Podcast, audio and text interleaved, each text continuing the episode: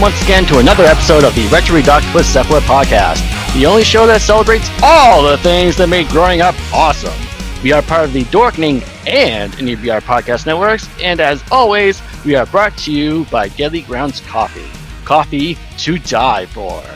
I am your host, Nintendo, and with me, as always, are my gaming cohorts, Boss Rush Mode. Warning, the characters featured in this game are specially trained sprites. Do not try these stunts at home. Very good. Parasite Steve. I'm the best there is at what I do. What I do comes with a side of rice. Rice is very tight. 8-Bit Alchemy. Oh, Gomez, I remember too all those simply wonderful, dark, and devious nooks and crannies. How romantic. How oddly specific. So I don't need to know any of that, Morticia. Well, that's your reward for beating the game. I don't want to hear it about any of Gomez's Gomez's nooks and or Right. crannies. Well, no, she just remembers it. Screenshots or it didn't happen. right? Guy. Screenshots or GTFO. and bits are get the fuck out. Yep. All right, and in this episode, we have a very special guest with us tonight, and that is my very good friend, Apic Glitch 79. How's How it are going, you guys? It's going fantastic, man. Great, Thanks man. for coming on. invite. Yes, it's very good to have exciting. you here. yeah, welcome and, aboard, uh, man. Yeah, so uh, so uh, maybe like three of you know that Apic Glitch and I are like you know YouTubers, and uh, we're both bays. Uh, not for realsies, but you know, that's Not Michael Bays. not not Michael Bays, right? For fakes. I mean, I mean, there is you know quite a bit of explosions when we're together. I'm just saying, but uh, I mean, I mean, what's real Bay and fake Bay? Bay is Right. Bay. Bay is Bay, Bay for life. Bay Um, today. So, uh, right, Bay today, Bay tomorrow. Um, so, Apex Glitch 79, please tell us a little bit about yourself and your channel. All right. Uh, as you mentioned, I am a YouTuber. My channel is 8BigGlitch79. I do a lot of um, unboxings. I do uh, VGM unboxings. I'll be doing uh, soon some retro game treasure unboxings. That's a little Mm. spoiler for people. Nice. um, at least for for three months, giving it a try. Um, I also do pickup videos. I just did a lengthy one hour pickup video uh, a week ago uh, for all my pickups for August. That took a whole hour to get through. I went a little crazy. Yep. you had a co-host for that one, I believe, right? I had to hide all, No. all, No, all the not, not that one. that wasn't that one. No. so uh, yeah, that, uh, that's pretty much my biggest focus. I'm looking to do expand into some other things on the channel. Um, some more product reviews. I've done a couple, but I like to do some more on that. hmm And um, I have some ideas on how to get through some of my backlog of games and turn it into uh, content for the channel as well. Well, that's a super fun idea. The backlog is always real, right? Oh, yeah. Oh my Oh, god. yeah. I, I just finally beat uh, the Final Fantasy VII remake last night, so now I'm like, okay, what's next on my backlog? it's like it just you know it takes so long to actually get to some of these, but that's awesome. Oh, I That'll be got good like, I got like I- another 50 games to go through. Awesome. I got backlogs Right. from like 2005. Oh, wow. I know I have PS2 games I still have never played, and I probably never will. Yeah. it's like I, I either played I either, when I buy the game I either play it and beat it immediately or I never do. Yeah, Yeah. pretty much. Yep. Yeah. Very That's- rarely that's- like, hey, I remember that buying this. I should play it. And like that happens so rarely nowadays. Yeah, Well, I I, was- I have I have a few games where I just start and it's like, okay, I get a new game, let's try that out, and then it's like yeah, that just keeps going. It's like you just and I just never go back to the other games. I just, gamer gamer Uh, ADD. Yeah, yeah, Yep. right. yeah. I'm halfway. like I'm. I'm in the mood. Yeah, I'm in the mood for this game. So I bought like you know Ninja Savior recently, and I played, played through that game. Then I went back to the Super Nintendo and beat Ninja uh, Warriors. And meanwhile, Ni no Kuni II's like, hey, remember me from two years ago? Like, hey, Play me. The reality is that it's because games go on sale so damn often, and then you see yeah. them and go, "I want to play that someday. Mm. I'm going to buy it now, but I'm not ready to play it now." Yeah, so I did that Right. with uh, recently, or maybe a couple months ago at this point. I guess the beginning of the summer. I did that uh, after we did our Ghostbusters episode. Um, I went online, and uh, in that episode, um, R8 Bit um, was talking all about the game that came out in 2009 for the PS3. And this was a game that I was like actually kind of hotly anticipating when it came out, and I 100% planned on buying it and playing it and all this stuff, and I was like really excited for it. And then everybody liked it, and I'm like, oh, even better! I'm totally doing this, and I never did. And so after the episode aired, I, I you know hopped on the channel because you know he mentioned that it was it was up there and you could buy it. Um, it was on sale. It was like it's normally like a thirty five dollar. It's like a remaster. It's normally like thirty five dollar game or something like that, but it was on sale for like sixty percent off. I'm like, okay, yoink. Um, still haven't touched it. Oh So yeah. I, Yeah. I will. My problem is I don't have a lot of game time anymore, and it's just all Red Dead 2 now. So it's like I, I don't know. I'll probably be Yeah. playing Red Dead 2 for six more years before I touch another game because I don't like playing multiple games unless it's like a retro thing, like I'll boot up the Nintendo. But if it's like a modern game or something, Hmm. Yeah. uh, Totally. I yeah, like just like don't modern like games doing now are than one at a like at least ten hours or more. it's like Yep. Yeah. Yeah. that's why, I mean, that's why I love about the the retro games. Like just go through it in one go. You don't have to worry Mhm. about saving progress, yada yada yada, unless it's like a Zelda type game. Mhm. Right, and like indie games too nowadays for like, okay, I want something new, but something that's not going to take me 40 hours. And Mhm. I've definitely found a lot of great indie games on like the Switch and stuff that have scratched that itch where you're like, okay, cool. I was able to play through it in like four hours and I really liked it. And, you know, that's it. Right. So that works too. Right. Yeah. Right. All right. So, So, this yeah. episode is going to be all about uh, movies that had video game counterparts and license games. there's li- lots of license games. Right. So, as we know, license license games, games- suck. licensed games that, that don't suck. So we're going to talk about like the good ones. And uh, as we all know, licensed games tend to be garbage most of the time. hmm Uh, but the ones we're going to mention are not garbage at all. We so feel they're, we feel they're worth your time. That's right. absolutely, absolutely. So I'll go first, and I, I'm going to mention Gremlins 2: The New Batch. Uh, that was a movie that came out in 1990. It's a sequel to Gremlins, as we all know, and this movie was, Was a lot of fun. It, can you can you believe that? Yeah. Wait, Gremlins Gremlins, 2 is a sequel to old Gremlins batch. 1? What gave it It's away? the old. It's Is the it old two? batch, right? It's actually the prequel to, to Gremlins 3. Oh my yes, god. yes, yes, yes. Gremlins, the accoutrement. It's before. It's it's it comes before three, but after one. Oh yes. That it's a mind sense. fuck. I know. Um, so yeah, so Gremlins Two was an awesome movie. Um, uh, Gizmo is you know way cuter than uh, Baby Yoda. Bite me on that. Um, Gremlins. Uh, I mean, Gizmo's the OG Baby Yoda. Yeah. That's Right. true. That's True. Totally. Basically, basically, Baby Yoda with fur. They're they're not actually Yep. that much different. Yeah, no, No, right, they're, they're so similar. Right. Right. The formula works. And they're both kind of wrinkly, like, you know. Yeah. I mean, well, well, we don't know if Gizmo's like really wrinkly with all that. Well, his fur. face is. His face is lots his of face Yeah. really He's like one part old Yeah. man, one part like oh, maybe like, like his teddy nose bear. and stuff. Yeah, that's true. Yeah, is he? yeah, that's true. That's true. Um, so they came out with Gremlins 2, the new batch for the NES by Sunsoft, and this game is, I want to say, loosely based on the movie.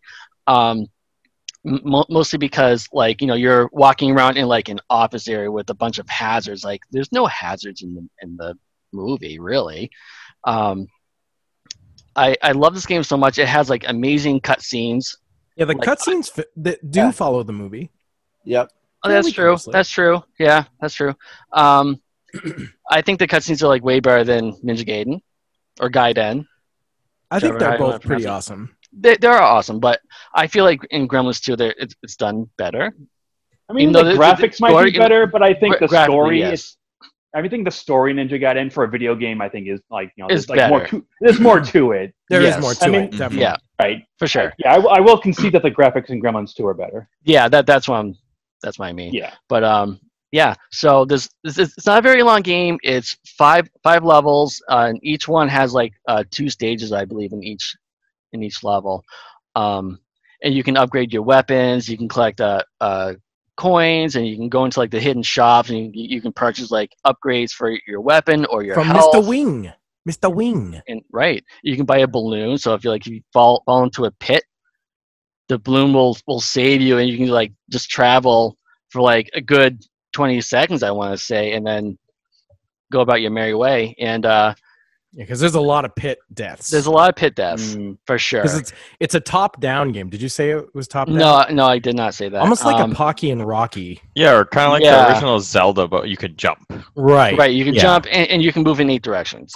Graphics are so good overall. Honestly. Oh man. Yeah, they're so good. Absolutely Oh, and fantastic. honestly, and the like, music and- is awesome too. And Gizmo's white stays on the right side Yeah. or the left side. Yeah, What- it right. stays on the Whatever. correct side. They Yeah, don't right. mirror. Yeah, the, Yeah, the they don't sprites mirror actually. They pay actu- attention to that. Like the first game I ever saw do that, and then like Super Metroid also did it with Samus's gun. Always Yes. stayed on the on the correct arm. Yeah. But oh Yeah. my god, nobody ever bothers paying attention to that. I love Yeah. that. Yeah. It's those those little things. Yeah, it's a For very sure. polished game. Yeah, absolutely. And uh, I love I love all the bosses too. They all look Oh yeah. fantastic. Oh my god, crap. the final boss is easily Oh one my of the god. best Nintendo graphics. Yeah, it's Easily, ridiculous. For sure. Oh my god. It takes up the entire Mohawk screen. is like fucking ridiculous. He's Oh my so God. amazing. so good. So freaking So good. good. So yeah, I highly recommend people playing this game if you haven't already. It's so goddamn good. And it's, not- challenging, but not like brutally. It's not a cakewalk, but you know, it's Right. Doable. Right. Right. It's good enough challenge for sure. Yeah. And Upgradable they- weapons too. That's fun. Yep, yep, yep. You can upgrade your weapons. Uh, I love, uh, I love the fact that in, in, after every stage, you get a new weapon, and you can also upgrade that. Like you can like get the the bow and arrow like he has in the movie. Right. Which th- I- yeah. Some of think is those are from the movie. Those are cool. Yeah, Yeah. yeah, yeah. and uh, I think that the final weapon he gets is um he, he gets like the, the fire spread with his with his bow and arrow. Yeah, it's like a Oh, flaming arrow. Yeah, Because yeah, flaming- yeah. yeah. he does light it. Because he shoots matches in the movie at the very end. Because he makes Yeah. a bow and arrow out of a out of a paper clip, out of the weirdest looking paper clip I've ever seen. right. right. So yeah, very good game. It also came out for the, the Game Boy, which apparently wasn't as good. It's more of a side scroller, but I've never actually played it. But I I've never actually played it either. I, I'm not sure if I know what it even looks like. Yeah, I've never seen it. Yeah. Huh. Yeah, I've never actually played it. But yeah, I might- that's If I could just add the, just about the movie, a, a little remem- like a nostalgic memory about it is like it was one of the first movies that I saw that did the whole break the fourth wall thing, Yes. and I was kind of like, "What the hell is going?" on? yeah. Yeah. then- Are they talking to me? blew my mind. Yeah, like with the Hulk Hogan in, in the Right. theater interrupting the movie. yeah. That was Mhm. just it was just fantastic. It was almost at a one point I'm like, am I watching the Naked Gun movie or? Right. there were two versions of that scene too, because in the movie theater, I think it was Hulk Hogan, but I think for the home video release, it was John Wayne. really? Yeah, because Ah. yep, totally. The VHS had its own version Wow. of just that scene. I've never Huh. seen. Oh, that's so weird. I've never seen the other one. Hogan. Yeah, I've never seen the movie in theaters. So I have no idea. You know what's funny? I'm looking up uh, uh, footage of the Game Boy game, and I 100% remember this. I do remember this, and you know what? Believe it or not, even though it's Game Boy, the white stays on the correct side. When he turns Huh. around, it's a different spot, a different sprite. Damn. Wow. Sunsoft remembers. Wow. Ah, that's just so cool. I, honestly, Nice. uh, there's th- this game looks fun, and the um, the cuts. I know we're talking about the NES one, but the cutscene graphic that I saw for the for the Game Boy one was friggin' intense. It was really good. I'll have to Um, I'll have to check it out. I've Looks like- never looks pretty never fun. it, so I have no idea. anyway, Anyways, Cool. so that's that was my first pick, and Nice. we will now move on to our very special guest, Hmm. 8 Bit 79. Ooh, I feel honored. Second. All right. Well, Second uh, is the best, as they say. for my first uh, pick in this category, I went with one I don't actually own, and it's uh, one I've been trying to to get, I guess, back because I only rented it back in the day. Uh, was True Lies on the Super Nintendo. oh wow, I thought I loved that movie, and uh, I thought the game was. I thought personally it was fun because it's it's kind of the top-down run gun shooter, which I'm into those kind of games. Mhm. oh yeah, So it was. I thought it was pretty cool because it kind of does follow the movie in a sense with the stages. There's about nine stages if I remember, and I know there was like the the the hotel, um, the oil refinery. I think it was. Um, I don't know. They had like nine stages. They and they all fit the movies. So that I thought that was pretty good, and the the weapons you start with like a, a gun that's unlimited, a handgun, but after 15 shots, you have to reload, and you can get other weapons through the the course of the levels in the game, like an Uzi and I think a flamethrower or something. Um, so they kind of took a little bit of liberties because I don't remember a flamethrower in the movie, to be Sure. honest. But uh, Mhm. uh, what was the other thing? But there should have been one. Yes, there should have. but uh, yeah, there was, a neat concept was like uh, the. I remember the first level in the the hotel is that there's there's the bad guys and there's civilians, and if you hit three civilians, you have to start the level all over again. So you Okay. kind and they always were in the way. It was such a pain. in the ass. But I, I just remember that being such a pain. The, the- the only thing about the game that I thought was a pain was it, it seemed to program it just right so the civilians were always getting in your way. But it was a fun game, and uh, uh, I wanted to pick something pretty pretty obscure that somebody probably wouldn't even think of. Yeah, That's cool. Mhm. you did it. Um, yeah, I've, I've never played it. I, a- mean, I knew it existed, but I just never played it.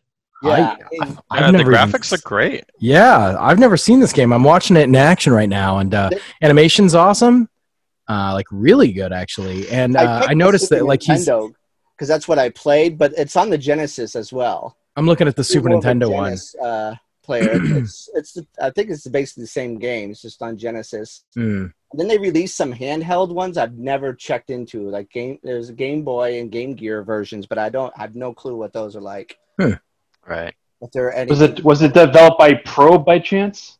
Uh, no, it's Acclaim. Well, they they probably published it, but I'm like as a as a tandem like Oh, a Probe and No, a it's claim. like Beam, Beam Software. Oh, Beam. Okay. Yeah. Hmm. Beam Software and published by Acclaim. Okay. Uh, I it's I'm reading LJN uh, published. Yeah. I, I see LJN on the Super Nintendo version. Oh. That's what I see. Oh, that's. I think Acclaim might have been the Mega, uh, the Mega Drive The Genesis version. Genesis. Yeah. My Huh. bad. What a weird, like, you know, time period for a game to come out where it's able to be released on that many consoles. Yeah. Right. I know, right? Like, it's it came out right at the apex of like these, you know, multiple generations, and they're like, "Yep, put it on everything." Yeah, Yeah, the, so the, the for Sega some Genesis And is they a it- claim. Yeah. yeah, weird. By different, the same game published by different. Um, That's so weird. Yeah, like developed by different people. So it's not just like nowadays where you have like, oh, okay, we're gonna come out with you know the new uh, you know Assassin's Creed on every system. It's like no, they had to make four different games Yeah. with four different Mm. companies in order for that to be on all these systems. Like, man, that's that's crazy. Yeah. The Super it's probably Nintendo too taxing. better. yeah, probably too taxing Hmm. for like one company to make like four different versions on four different sets of hardware. Totally, yeah. But Yeah. also, um, also that like was one of the cool things about retro games too is like you would mm-hmm. end up where you know different consoles had the same game, quote unquote, but there were like superior versions, which I always thought mm-hmm. was, you know, or at really least fun. versions that had unique quirks to you know to that particular right, system. and and maybe you like the graphics or the music better in one or the other, but yeah, that's just you don't really have that anymore. Right. But I love It's all the same now. Yeah. Yeah. That's awesome. Yeah, cool. Yeah, great pick. Great pick. Absolutely. Definitely really Yeah, I do. I, I just looked it up here. Yeah, it does say publishers LJN and Acclaim Entertainment. Yeah, weird. That's Okay. odd. I didn't That is realize that. Huh. Yeah. Well then. One neat little detail I'm day. one neat little detail I'm seeing. Uh, there was like a scene where he was uh, he was in a restroom, and it must have been the first level. And there there were like guys waiting in the in the shitter stalls. Yep. And he's like he's blowing away the shitter stalls with his uh his shotgun, and uh, it actually took a couple hits to get the door to like blow away. But the when you hit it once, it actually leaves holes. Like it kind of Huh. looks like it would if you shot buckshot at it or sh- That's scattershot neat. or something. Uh, look just kind of cool, just like a little little detail, like we're saying with Gremlins too. Like sometimes that ma- matters. I don't know. Looks Right. cool. Yeah. Yeah, I haven't, polished. I haven't played it since I was a kid, so uh, you know, looking it back up again was bringing back a lot of memories and stuff. So now, now, now I got to get it. Yeah. Gotta I, I, it. to- I totally want to get it now. You got to keep your eyes out for that. Those true Absolutely. lies. True. True that. All right. So moving on. Parasite Steven. Yes, sir. Yes, sir. Yes. So do it. I have uh I have PX. I have some Do you? PX. you got yeah. some pics? What Can, are these pics can, you send, can we see these pics? No, but I can tell you them. Oh, amazing. I has them, so I'll I'll, I'll give them to you uh, audib- audibly. audibly, Uh, audibly. audibly. Um, my first pick is uh, a game, uh, a game for the PS DOS called Evil Dead Regeneration. Oh, Nice. Hmm. you had me Groovy. so dead. Yes. So this is the third Evil Dead game. Um, this was uh, developed by Cranky Pants Games, published Should have been by Fancy Pants. I know Cranky Pants, published by THQ. It was released September thirteenth, two thousand and five, for the PS2, the original Xbox, and Windows. Um, so there were two previous Evil Dead games, as I said to this one, um, but they weren't actually. It's not considered the same series. I guess the second is sort of a. F- a follow up to the first, but this one's sort of a new number one. But there are three. So the first one is called Evil Dead Hail to the King. That came out in 2000 for the PS1. And then there was Evil Dead, my favorite title of the bunch Evil Dead, A Fistful of Boomstick. Oh hell yeah! um, Yeah. 2003, and that was for the PS3. Um, I mean the PS2, excuse me. Um, and then so this came out two years later. Um, Regeneration was very much, um, if not narrative wise, it was a spiritual sequel to Evil Dead uh, Fistful of Boomstick. It played similar. It was like a hack and slash sort of action game, third person.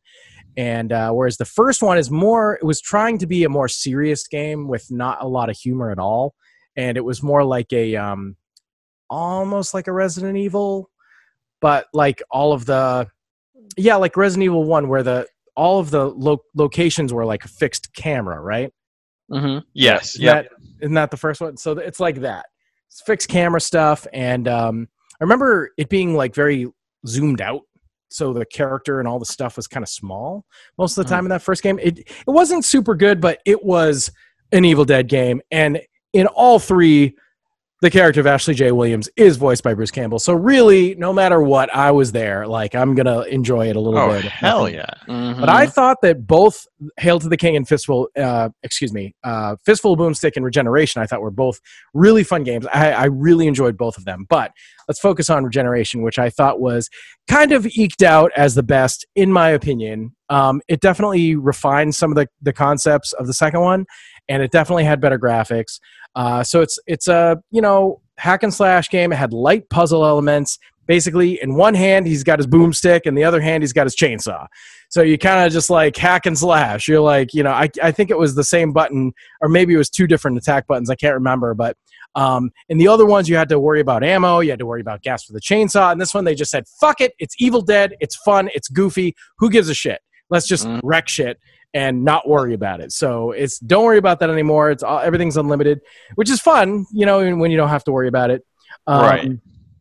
And uh, there was there was also like escort missions they added for this, and they were not great. But so some of the things they tried, and and and you know, it was some was some was better, some some was not. Um, one of the things that's really cool that I loved that they added was something called uh, it was it was called a rage meter, and um, as you attacked deadites, the never-ending deadites that came out of the ground in places, you um, fill up this rage meter, and when it's full, I don't remember if it was like you could activate it or if it was an automatic activation, but you turn into the evil Ash from Evil Dead 2 when he gets possessed. Hmm. Oh, cool. So not Right. from Army of Darkness, but um because this this game is like a big what if scenario. This is actually an alternate sequel to Evil Dead 2. That's what it was supposed to be. That's why it's Okay. not following the previous games. It's uh, Ev- uh Army of Darkness did not happen. This is like an alternate universe where this happened instead of Army of Darkness. Oh, okay. Um, so he stays like in, uh, I think it all happens around Michigan, which is where the first, w- where the cabin actually is supposed to be. It's supposed to be in the woods of Michigan because that's where they legitimately filmed it. So, um, I think I think it was like Dearborn, Michigan, as the fictional town or something like that. And I think in the Mhm. show they changed it, and it wasn't Dearborn, but it was so it sounded similar to Dearborn. So I think that I don't know. They had that name. So it must have come from show notes or something. It must have come from Sam Raimi's notes or some bullshit. I don't know. Um, the other main thing that they added to this game um, is definitely uh, one of the points of contention, probably the main point of contention, uh, but it's also the big thing that they tried to do, which is they added this weird concept where Ash is constantly um, at his side he has this weird uh, dwarf half deadite guy named Sam. Sam, get it? Who he was named for. Um, but there was like this evil doctor guy who was experimenting with the deadites, and he ended up turning this this uh, little person dude into a half deadite, which basically meant that uh, he had powers, but he wasn't taken over by the evil. So he was kind of like half his face was normal, just like Two Face, and half of it was like zombie. And um, he could die and regenerate. So that's why it was regeneration. Ah. Um, so they sort of worked him into a lot of different things. Uh, so they wanted you to like use them for uh, like certain doors, certain puzzles, but you could also use them in combat. So he was essentially your projectile. You had, I mean, you had, you did have like the boomstick, but even that, the range wasn't that good. But you could kick Sam like onto a deadite's face, and he would rip off their head. So it it was kind of fun and uh, and stuff. Um, the downside was so he was voiced by Ted Raimi, so longtime collaborator, brother of Sam. Um, but he just wasn't that funny. Like he, he it was a very very much a try hard character, and they were really really trying to make him super crass and super funny and and uh, really playing up the hopes that the more violent you were to him, the funnier it would be. And let's constantly keep killing him, and then he comes back and you know beating him and kicking him, and he just became this big punching bag and stuff. And it's like, okay, well, I'm not gonna say that they didn't have something there in the idea, and they did implement him in a lot of ways that that worked. Mhm. But I don't know. His banter was it got stale really fast, and I like Ted Raimi, but in small doses, and I don't know. So like he was he was all right, but like definitely that is one of the things. Like people will say, "Oh fuck this game," Sam's super annoying, but Mhm. I mean, I think if you can get past him, he's not really that annoying. He doesn't he definitely did not come near breaking the game for me. I had uh, tons of fun with it personally, but um, anyway, uh, yeah, that's I think that's about all I have to say about that. It was it was a fun game. I definitely enjoyed the first. Uh, well, I should say the second one as well, and I really felt like this was just a natural progression. Two years later, it's like okay, this feels like the other one. They added stuff. I like the rage gauge. He looked awesome. Actually, the graphics are, I mean, the cutscene graphics are not great, but honestly, the graphics in screen, like I like in game graphics, the models are pretty good. I was watching a video of it today, and I was surprised at how decent it looked. Not amazing, but decent. And like Yeah. Evil Ash looks fucking perfect. Like really cool. And It when would be great if Ash, they they should remaster like the two games or even just re-release them Totally. because it's it they are such neat unique games that have just really been lost to time you know and and like Totally. there's you know with the show and everything like there's a Yeah. fan base you know Yeah. I, I feel like it would be worth doing Oh yeah, Bruce Campbell brings a built-in, you know, fan base for sure. oh exactly Yeah, for sure. Yeah. Um, but uh, definitely, definitely fun. So Awesome. Evil Cool. Dead, uh, you know, regeneration, and if you want, check out uh, Fistful of Boomstick. as well. Nice. Yeah, the, the over the overkill fan of me. Whenever I hear the word regeneration, I want to go regeneration. You want to regenerate the right, regenerate the wrong, regenerate, regenerate the weak, regenerate the weak, and, regenerate the strong. and the strong. Regenerate Yes. your feelings. Regenerate too late. Regenerate the hope. Regenerate. regenerate regenerate Yes, that, all that, all that stuff. All that, yes. All right, that's awesome. I've never played any of those those games actually. Um, all right, so Yeah. uh, tell us what you've got, Boss Rush mode. Oh well, the first game I would like to talk about is uh, Batman the video game for the Nintendo Entertainment System, Mm. uh, based on Mm-hmm. you know the first Tim Burton Batman movie from 1989. Mm-hmm. Uh, and this game was Mhm. released in 1990, uh, developed and published by Sunsoft.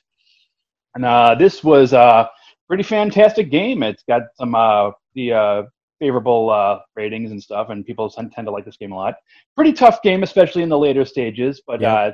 That's No, for but- sure Yeah, but uh, it's definitely a really awesome, awesome game. And you know, as as Batman, uh, like he's like some sort of weird purple version of Batman because why not? yeah, right. Hey, we had a we had a blue Godzilla.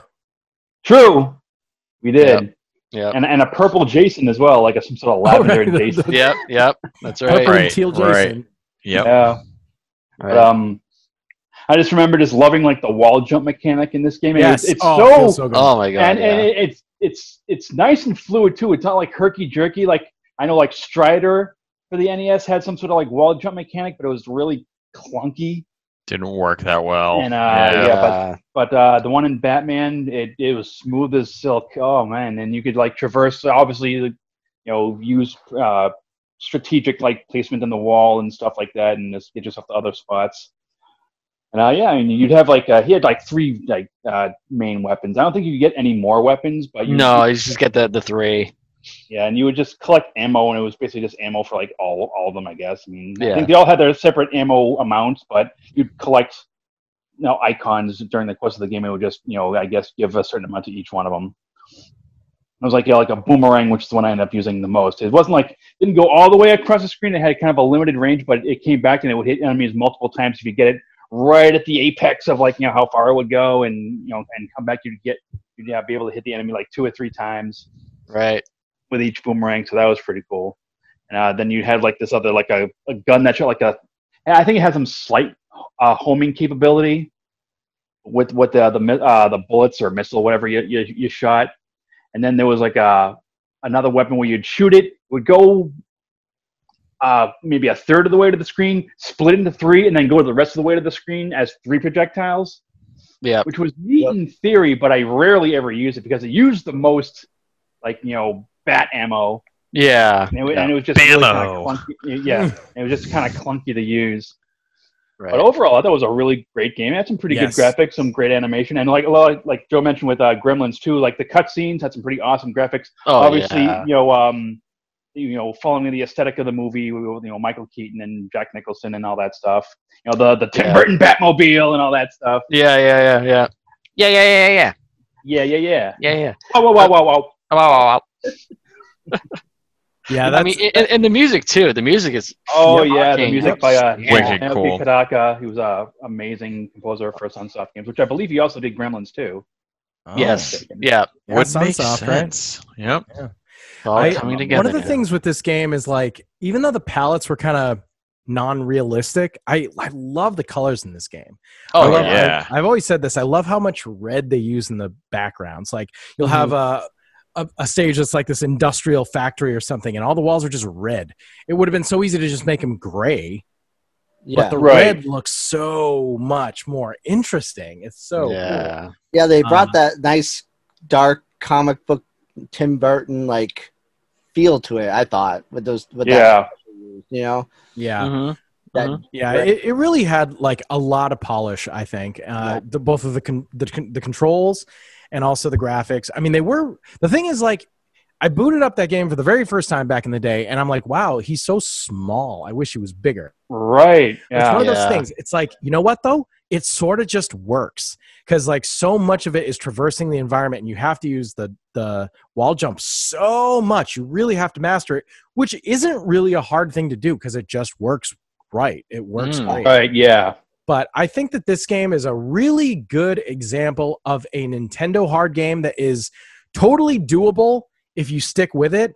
Except Yep. I f- personally feel the only bullshit part for me that is just over the line is the final boss. I think the final boss is horseshit. I I I I think it's just a big fuck you. I I I, I do not like when things are that hard for the wrong reasons. They make you fight the whole. You have to beat the whole fucking level again, and you have to fight two bosses. yeah. I was gonna say yeah. There's two bosses at the end. and and the first boss is you know not super e- easy but doable. But the Joker is just absurd. Basically, the only way you can kill him is you have to constantly do this pattern of walking back and forth, ducking and punching his feet, and eh, it's like you got to do it perfect. It doesn't always work. Sometimes he hits you anyway, and he just he just fucking blasts you with lightning from the, The sky. lightning What thing, is yeah. that? Yeah. This is the Like- Joker. What is he? What is that bullshit? They like turn him into Zeus for God's sakes. What He's like, fuck? that- Right. I shouldn't have to do this. And then Joker's like twice your size. Yeah, yeah, he's twice your size. Makes no sense. It just pisses me off. I, I mean, Yeah. it's like if you want it to be that hard, fine. make it like a special thing that from now on I continue at the ba- at the last guy then. Because fuck Right, like the, the second to last boss you've already vanquished, so you can go to the last and the, go to the final boss. level the level Yeah. like i went through that game i was hell bent like only maybe two years ago to Right. beat, beat it for real i was hell fucking bent to do it and i was playing it on the nintendo mini uh, and the Ninten- nintendo classic Yeah. and um, I, I was like no I'm, I'm i'll save it if i'm gonna like walk away but i'm going to actually go through this game and not cheese out not save and load and it got to i got through the whole game like that and i was Yeah. able to do it and yeah maybe it took me a while to beat certain levels and the second to last levels boss is also pretty tough but i Mhm. also did him but when it got to the joker i'm like i have beaten this fucking level like 35 times fuck Ugh. this i'm not No shit. I'm not doing it again. Like fuck it. I, I don't even get hit anymore. Like I can do the whole level without getting hit every time. It's just a slog to do it. Yeah. Right. Yep. Like so I saved at the boss basically and it was just a matter of like still I just I just had to Hail Mary it and like Yeah. eventually I was able to do it. But oh my god. Other than that though, I feel like it's almost a perfect game. Like, Right. Yeah. Yeah. Really yeah, it, it, it does. Yeah, it does suck when a game is so awesome, and it's like, okay, you can beat this game, kinda, but then you get to the last level, it just becomes like a war of attrition. It's like, oh, do I just give up after like so many failed attempts, or do I just keep fucking going? It's Right. just, it's uh, right, and it's like it's so uh, fun to play through most of it, but it is frustrating. Yeah. You just can't cinch that last like ten percent of the game. Right. Yeah, and up to that point, it, it just feels like, okay, I get it. I get it. I can stick with this. It's fair, but it's hard. But it's Right. fair. And Yeah. and just I just feel like the Joker is the only part that's bullshit. yeah, But anyway, I agree with that. But I think it's an awesome game. I fucking love it it. is. It's Yeah. one of my it's one of my top uh, it's definitely in my top like 20 NES games for sure. Right. Nice. Upper echelon. Nice. All right. 8 bit alchemy. Give us your pick. What's up? What's up? What's up, boy? What's up, boy? Uh, so, so I want to talk about uh, a game for the Super Nintendo and many other systems. Uh, my quote from earlier: the Addams Family game, Yes. uh, which was developed by Ocean Software, notorious for making games that were not good. And uh, and actually, a lot of people would consider the Addams Family to also be one of those not good games. uh, but I just I loved this game, and I honestly think that it's one of those games that you just kind of get good at, and you get a feel for how it controls. And I found it Yeah. to be wicked fun.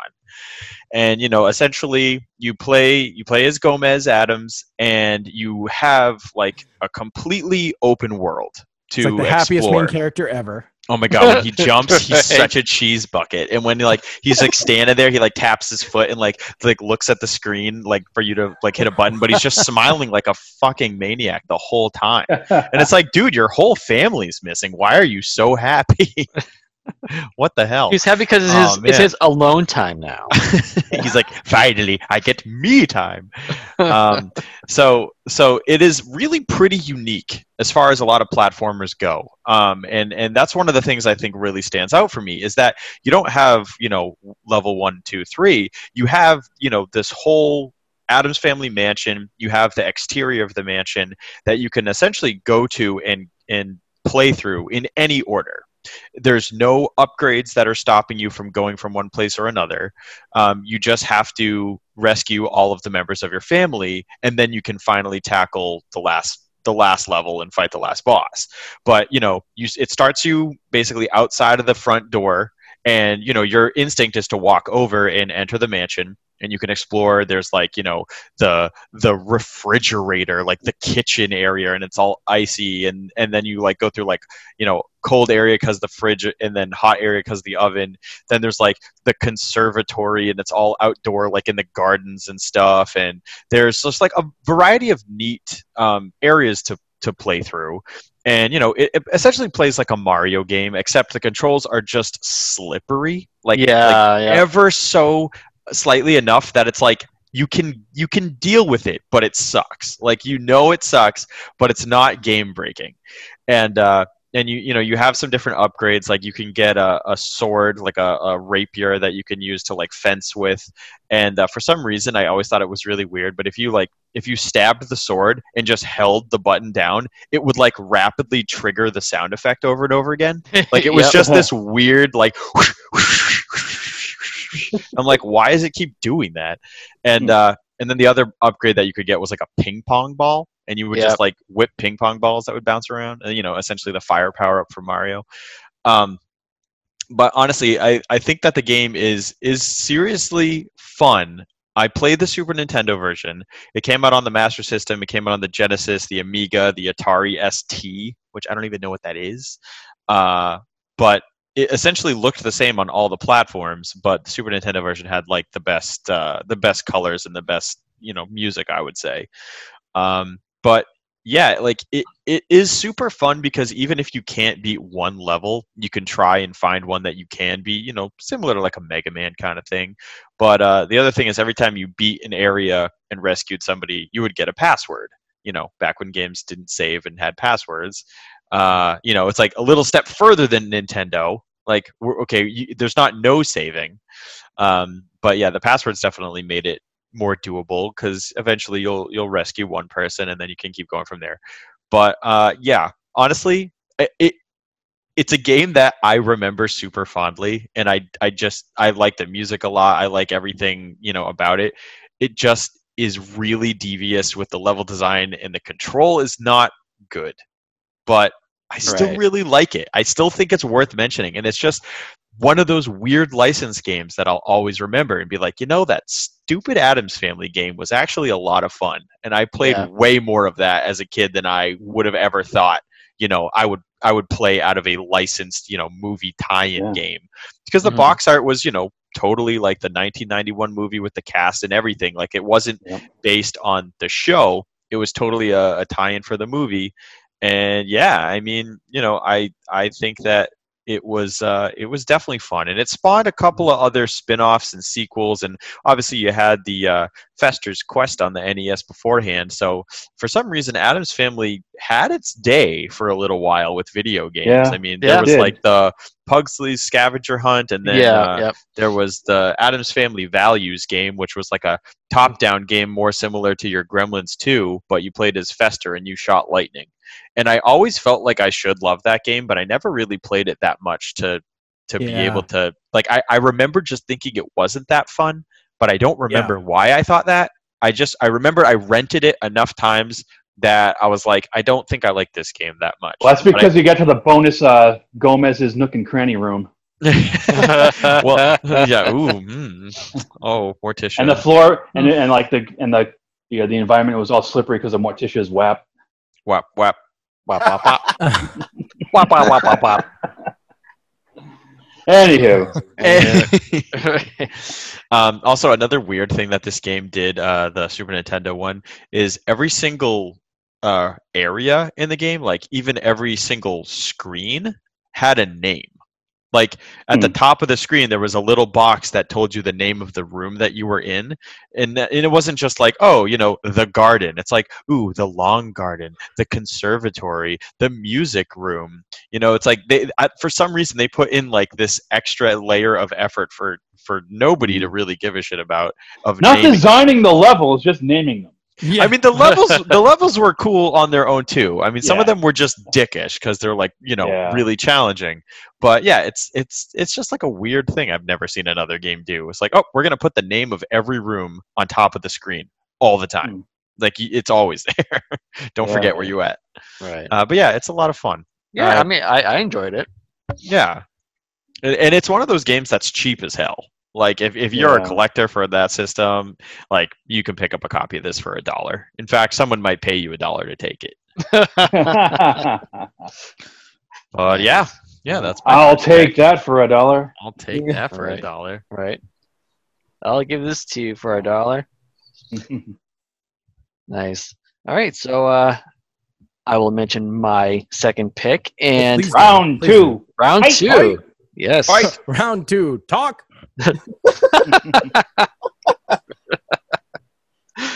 All right, so my You second ready? pick, my second pick is Batman Returns for the Super Nintendo. Oh, yes. Oh, what Such- a topical choice! Oh, I know, right? Um, of course, I had to throw in a Konami game in there. Oh, of course, Right, 'cause- 'cause you're- I just you're love Konami Konami. whore I am absolutely. because you're Joe Nami. That's that's right. That's right. Some Um, call you that. That's right.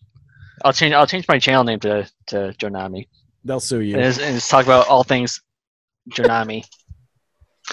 um, yeah. So, uh, Batman Returns for the Super Nintendo is such an amazing game.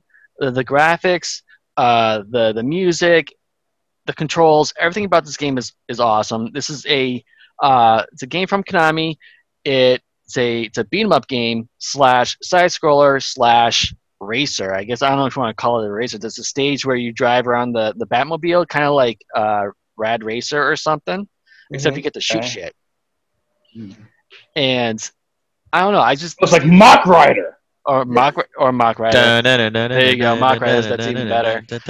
Um, I, I, I love one one of my favorite things to do in this game is you know when you pick up like you can pick up two enemies at once one pick up one enemy on each hand and you can like dual wielding, dual mans. wielding dual wielding and you can like just smack them together. You can hear this really satisfying crunch like you're crushing their heads together. It's just so so awesome. You can pick them up you can throw them up against a wall if you want to or slam them to the ground. You also have like your, your batarangs which uh, stuns enemies if you're in the, the beat 'em up areas. Um, when it turns into the side scrolling areas it you primarily just use the batarang i don't know why they decided to do that but i don't know it, it kind of worked um, Batman doesn't kill, but he'll leave you in a vegetative state. that's right that's and right he won't eat you because he's a fruit bat. That's right. Um, and he also has his grappling hook, which is pretty cool.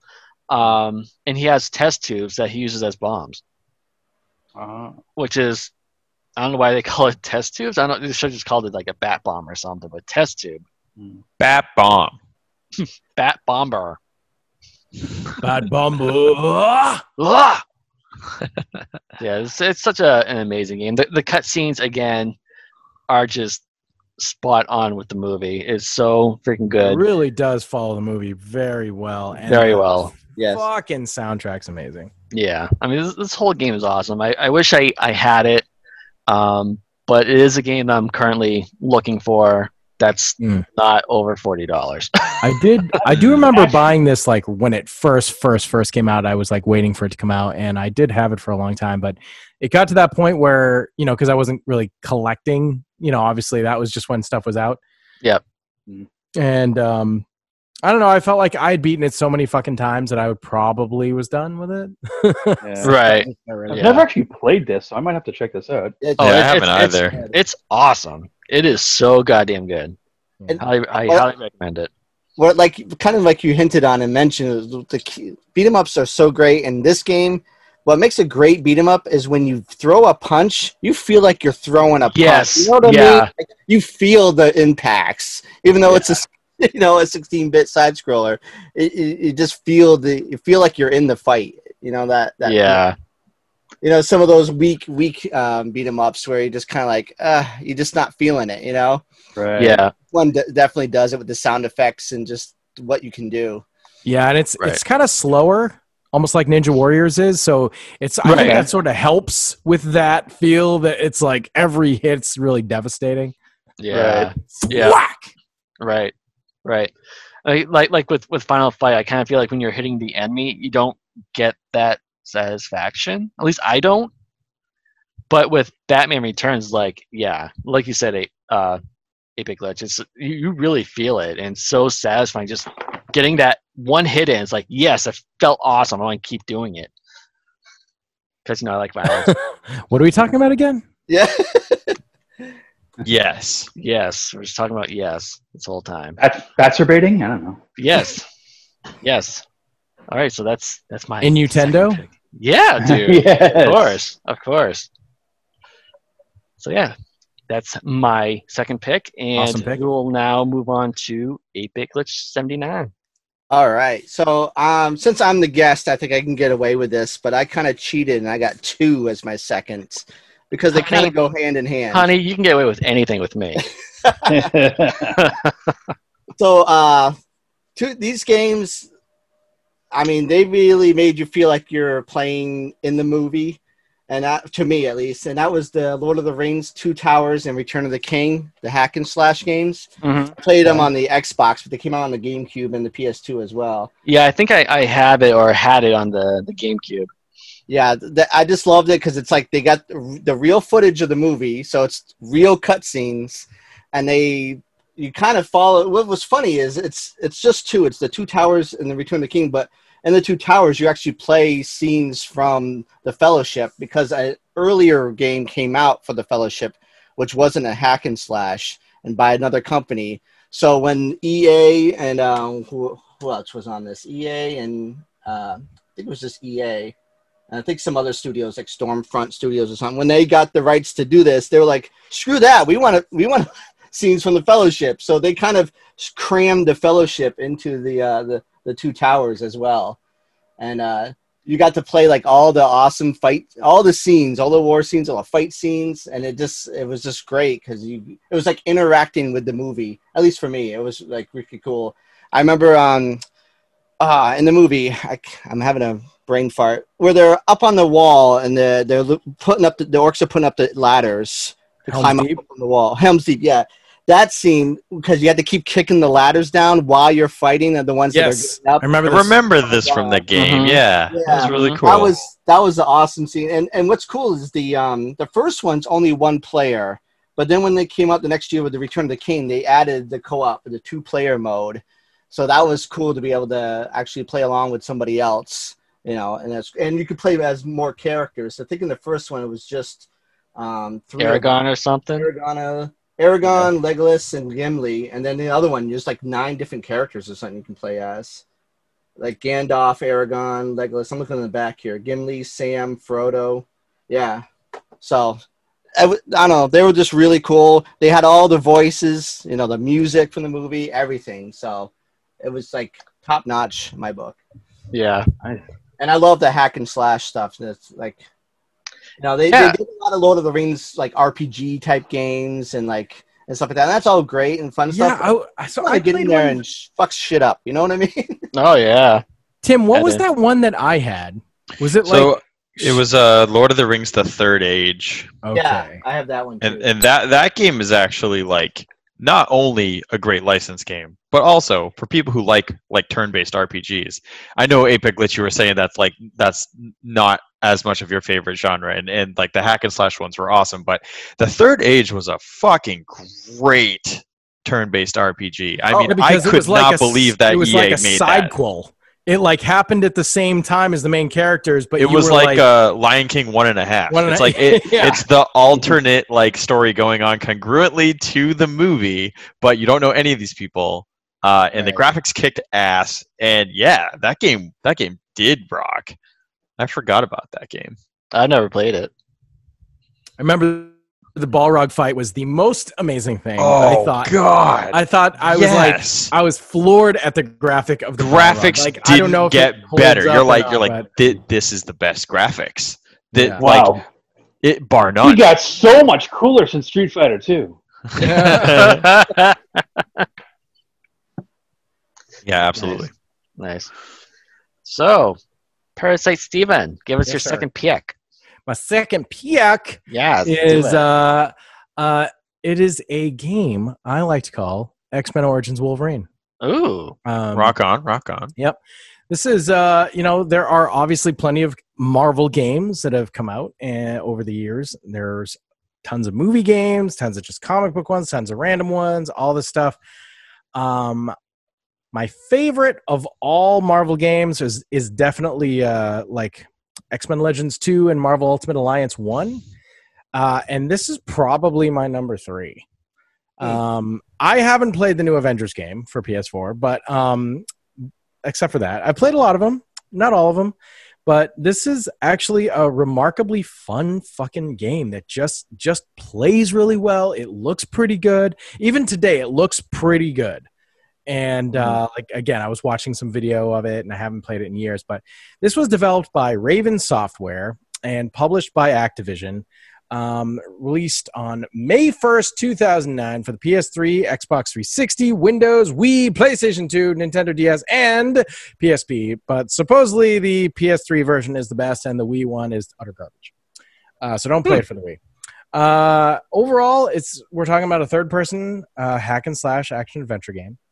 Um, what I really liked about it was that um, the fighting is it's so funny because it got pretty decent reviews, like mostly in the sevens, sort of seven out of ten sort of range, which I think is completely appropriate. Yeah. I wouldn't give I wouldn't call this like you know an eight or a nine. It's not a perfect game, but you know it's a it's a serviceable, very fun hack and slash.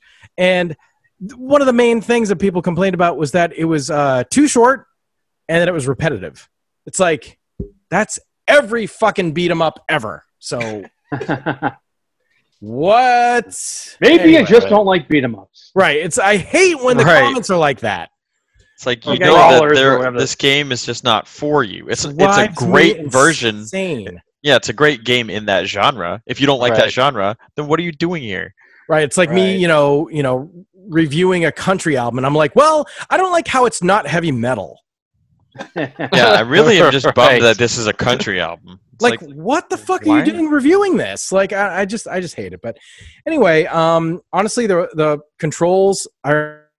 i remember being very responsive that things just worked like they were supposed to there were fun uh mechanics you could throw enemies and boy did they go far and there was this thing uh actually what it reminded me of uh, was a game that came out uh, i feel like pretty close to this one but before it was legacy of Kain defiance. And Okay. in that game um, you could take enemies and throw them onto certain parts of the levels where there would be like spikes or there would be a skull mounted on the wall with horns or something like that. Um, and it was really weird and glitchy and didn't work that well. It was okay it was like hmm. okay but you could not do that a little bit in Soul Reaver as well, but it was kind of clunky. Okay, yeah. See, it was like they were trying to figure it out. In Wolverine, it just worked. Like Yeah. the game understood that there was something over there that you would be aiming for, and it would sort of magnetize it.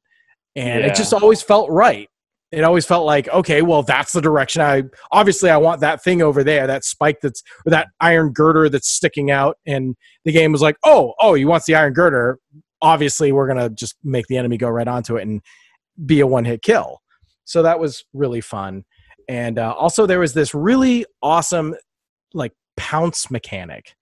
And uh, basically, you could, like, like target on an enemy that was far away because obviously you're Wolverine, so it's all close quarters combat.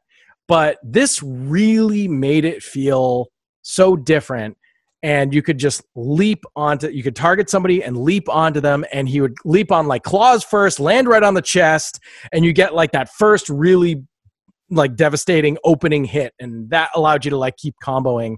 And a lot of it was like juggling the enemies. So you're you're not like this isn't a game where like the other enemies just stand patiently by and wait for you to be done with the current guy you're fighting Right. like they they will attack you from all sides so you have to like manage all the people around you and some of them have guns so using the pounce mechanic was friggin key because you could like you know all of a sudden you're getting shot by some guy who just came in the room that you didn't see. You turn around and you pounce on him take care of him and it was just really freaking fun. I love this game. Uh, there were some upgradable uh, parts to the character. I don't remember. I, th- I think he had stats.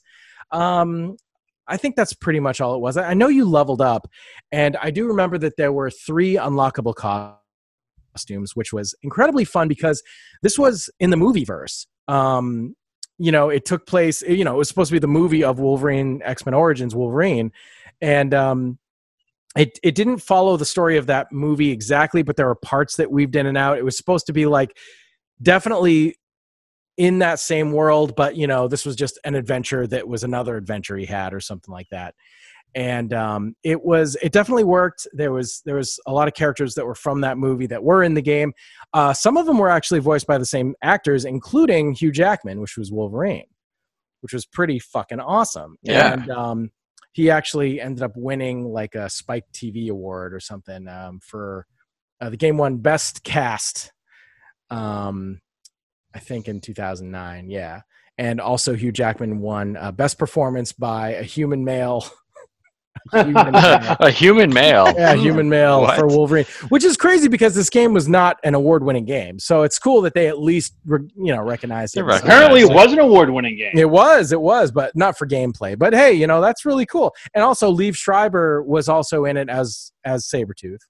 And Cool. uh, I think the only other actor from the movie was uh, Will I Am, played John Okay. Rafe Oh in yeah. the movie, and he was in it. But uh, everybody else was just, uh, you know, like your typical cast, like Nolan North and Fred Tatasciore, and just people you see all the time. In Voice actors. and yeah, voice actor type people. But those those those three were from the movie, so that was pretty fun.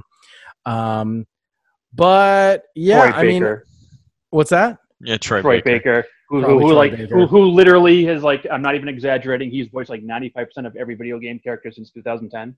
Not Probably. an exaggeration. Yeah, he's It's probably in it. completely I don't know. Oh, don't look it up. It's completely true. It's true. just just take your word. Don't for fact check me. Just know Um, I'm right. so anyway, uh, I would say that if you like, uh, if you like, you know, X Men, if you like Marvel, if you're into comic book games but think most of them suck, this one's actually uh, weirdly just super fun. There's plenty of other Wolverine games that have come out over the years, plenty, and they are, in my opinion, all terrible. You know, a couple for Nintendo, or there's one for Nintendo at least. There's like a Sega Genesis one. I think there's a Super Nintendo, Sega Genesis, like Adamantium Rage there's various that have come out over the years and there was even like one before this that i think was a ps2 that was just sort of based on comics or something like that and they're always terrible this game for some friggin reason is just just so fun to play and uh and I, like i was oh yeah the the costumes you unlock were comic costumes so he just looks like you know uh, Hugh Jackman in his white tank top in jeans. Not really an interesting look for Wolverine, but hey, that's how he looked. Um, Right, but you can pu- actually put on the comic costume. So there was like the blue and yellow, the brown and yellow, and my favorite, the X Force, black and silver. So with the red. So what you're saying is that this game is a Hugh Jackman dress him up. yes, which I is the am best in. to get it. You're I in. am all over this. Yes. um, one final thought: uh, the cutscenes in this game are really freaking great, and they were done by Blur Studio, who actually also worked with Raven on X Men Legends Two: Rise of Apocalypse and Marvel Ultimate Alliance One. Um, they, which I I didn't realize it was the same company that did the the cutscenes, but it makes sense because I always remembered the cutscenes from those two games specifically being just incredible. At the time i thought they were the best cutscenes i had ever seen in any video game. Um, they really are worth just looking up on youtube. They're so freaking great. And the intro to, to this wolverine game is so goddamn good to this day like i still think it's maybe the best wolverine thing i've ever seen. And i don't mean that the graphics are that good they are good but just the choreographed action the way he goes through these freaking guys is so unfiltered, so bloody, so violent, just absolutely Wolverine at his not nicest. Like, holy shit. like, he stabs a guy's head through a brick wall. The guy, like, he's like, Is there somebody over there? And he, like, puts his ear to the wall, and claws just explode from his skull and bang off the wall. Like, it's just awesome. It's like, Yep, that's what Wolverine would do. He would do all this shit because he's a fucking badass. That's why. Um, so there you go. There's uh, X Men Origins Wolverine. I have always dearly liked this. Well, really loved this game. I always thought it was a really, really fun game. It is. It is on the short side though. You know, so you're not going to be playing this for that long. But I think that's also kind of good because how can you complain that it's too short and repetitive? Right. Yeah. If it was longer, it would be more repetitive. Like what the fuck? Yeah. Right. I felt like it was a good length. It was the right length for what it what it was, and it's just a game you you play through, you have fun with, just like any beat 'em up. Anyway, Yeah. good stuff. Nice. Very, very good. All right. Boss rush mode. Give us your final Hi. pick. My final pick of my Do it. entire life, up until or, or at least for the next hour or so. Wait, wait, is it a base Uh, pick? I know it is. It's a base pick. It's not a bass pick. It's not a guitar pick. All right. Um, it's a Super Nintendo game called Judge Dredd, based on the 1995 movie starring Sylvester Stallone. And uh, this was developed by Probe Software, uh, no, de- developed by Probe Software, published by Acclaim. Uh, as I said, it came out in 1995, pretty much the same year as the movie. So it was kind of like you know, hit you know one two punch, hit you with the movie, hit you with the games, and uh, also came out for the Sega Genesis, the Game Gear, and the Game Boy. Now I've never played either of the handheld versions, but I did play the Genesis version like back in the day, close to when this game initially came out. And I remember actually beating it and going through it, and a pretty tough game. But I'll be talking more about the Super Nintendo version because that's the one I more recently played through, like uh, within like the last few days, kind of prep for the episode. And I will say, like the the graphics are pretty similar, but you know the edge goes to Super Nintendo. The music is a lot better on Super Nintendo than it is in the Genesis. The music Mhm. in the Genesis, I mean, it's the same compositions, but like, oh, just the sound of it is just not good on the Genesis at all. And like the Right. sound effects are like, you get the classic like friggin' sound effects on the Oh, Genesis. yeah. Like, oh my friggin' Classic God. Genesis even- sounds. what even is that noise? What the hell? but um, I think the sound is actually really good on the Super Nintendo. There, the composer is Andy Brock, and I, now it's not it's not a top tier soundtrack, but the music is pretty solid. It's very moody, it's fitting, it's atmospheric. It's uh, you know, you know, the world of Judge Dredd is you know dark and gritty, and I guess like uh you know, most of the, the levels, like two thirds of the levels, are like digitized uh, imagery from the the movie sets and the other Huh. third are like taken from like you know comics like images from comics or something so i thought that was Okay. pretty neat Yeah. and uh, it's a it's a 2d action platformer with some uh i don't want to say puzzle elements but it's more like you know hunting things down because your objectives kind of range from like okay you have to kill like these specific enemies or you have to like find these computer terminals and you have to like you know close you know certain you know things down or whatever it's it's kind of varies here and there but the um this game actually s- seems kind of long because i was like i was playing it on the super nintendo um classic with you know some extra roms thrown on there. And uh i was i use cheat codes i use save states because i i suck and i don't care. But, uh, but even at the at the end of it i was like now the time like it gives you like a little time on your save state. It's like three and a half hours. Like, Oh wow. I mean, the game does the game does give you passwords, so you're not expected to go through it all in one sitting, you know, in order to beat it. I mean, you can if you want, but it's not totally expected of you because, like I said, there is passwords. And uh, that quote I had, you know, when uh, we got the introductions was actually a quote from the uh, the ending credits of the of the game.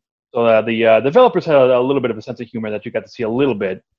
And uh, when I you, when you activate the cheats, it's like a code you activate at like the the, the trademark screen.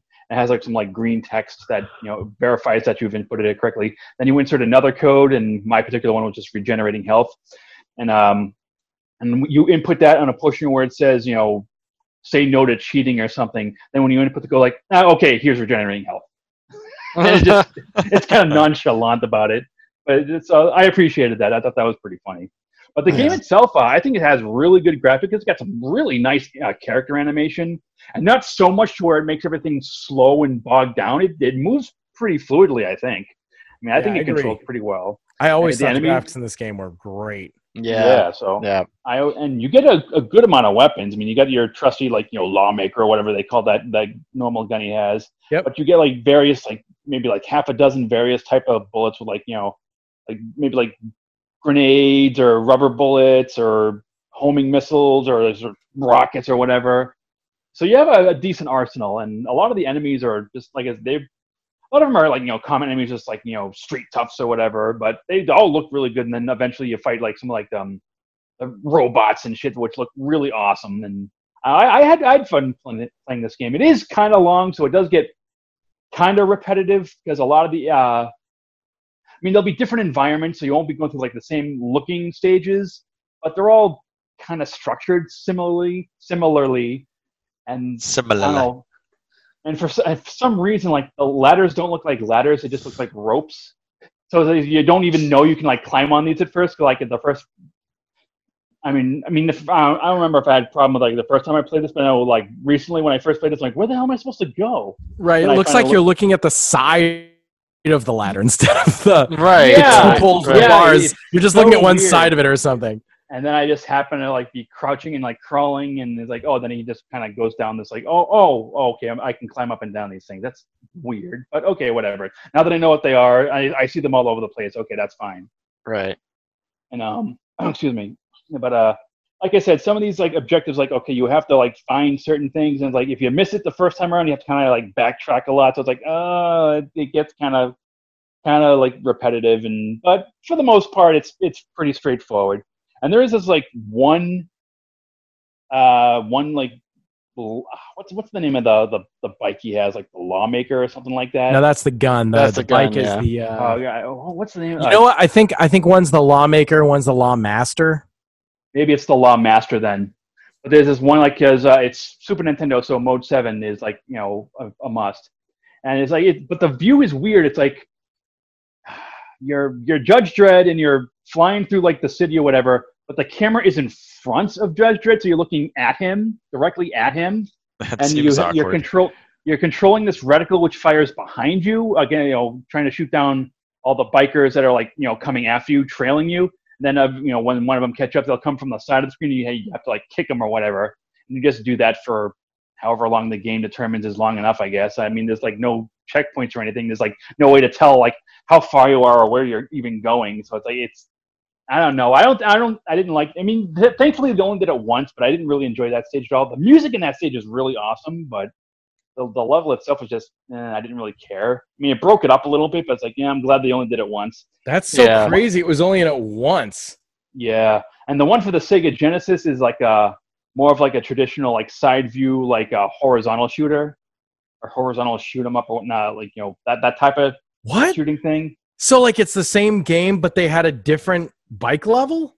Yeah, What? Oh, that's so weird. yeah. well, I, I guess Genesis couldn't handle the mode seven. They can only go up to mode six point five. Oh, But I thought snap. Genesis did what Nintendo don't. Yeah, well, Well- only eight bit Nintendo. I mean, I, Uh, I but feel like is- I feel like uh, Contra Hard Corps kind of did something similar with Yeah. one- of the levels. It's like no, the the person is no, you're the the person is facing you running on a highway. Right. Yeah. Yeah. They, I, they, I, kind of totally have that talking about. element of the Mode Seven thing going on. Right. So, like, I mean, the Genesis probably could have pulled it off, but maybe they just decided now. Maybe they couldn't do it at the. I time. Maybe. I mean, this is Because Genesis couldn't always do that. I mean, this was pretty far into the Genesis life, though. I mean, the Genesis release was released in '89. This was '95.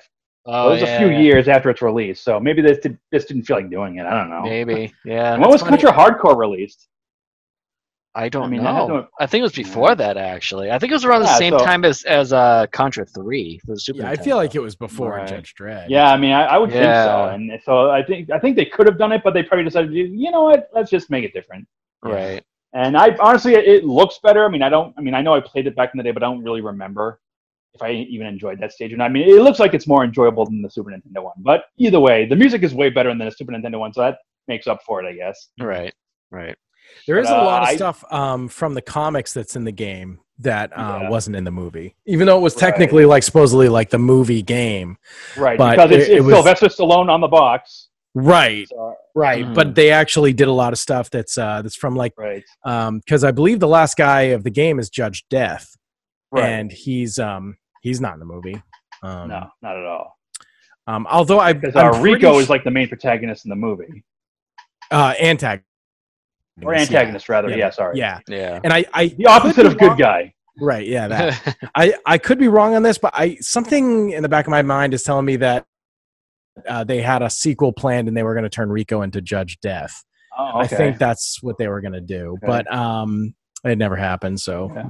everybody hated it, you know what else? except didn't us. We liked it. Yeah. Hey, you know what else didn't happen? I guess there was like a, a Sega 32X version planned, but they scrapped it.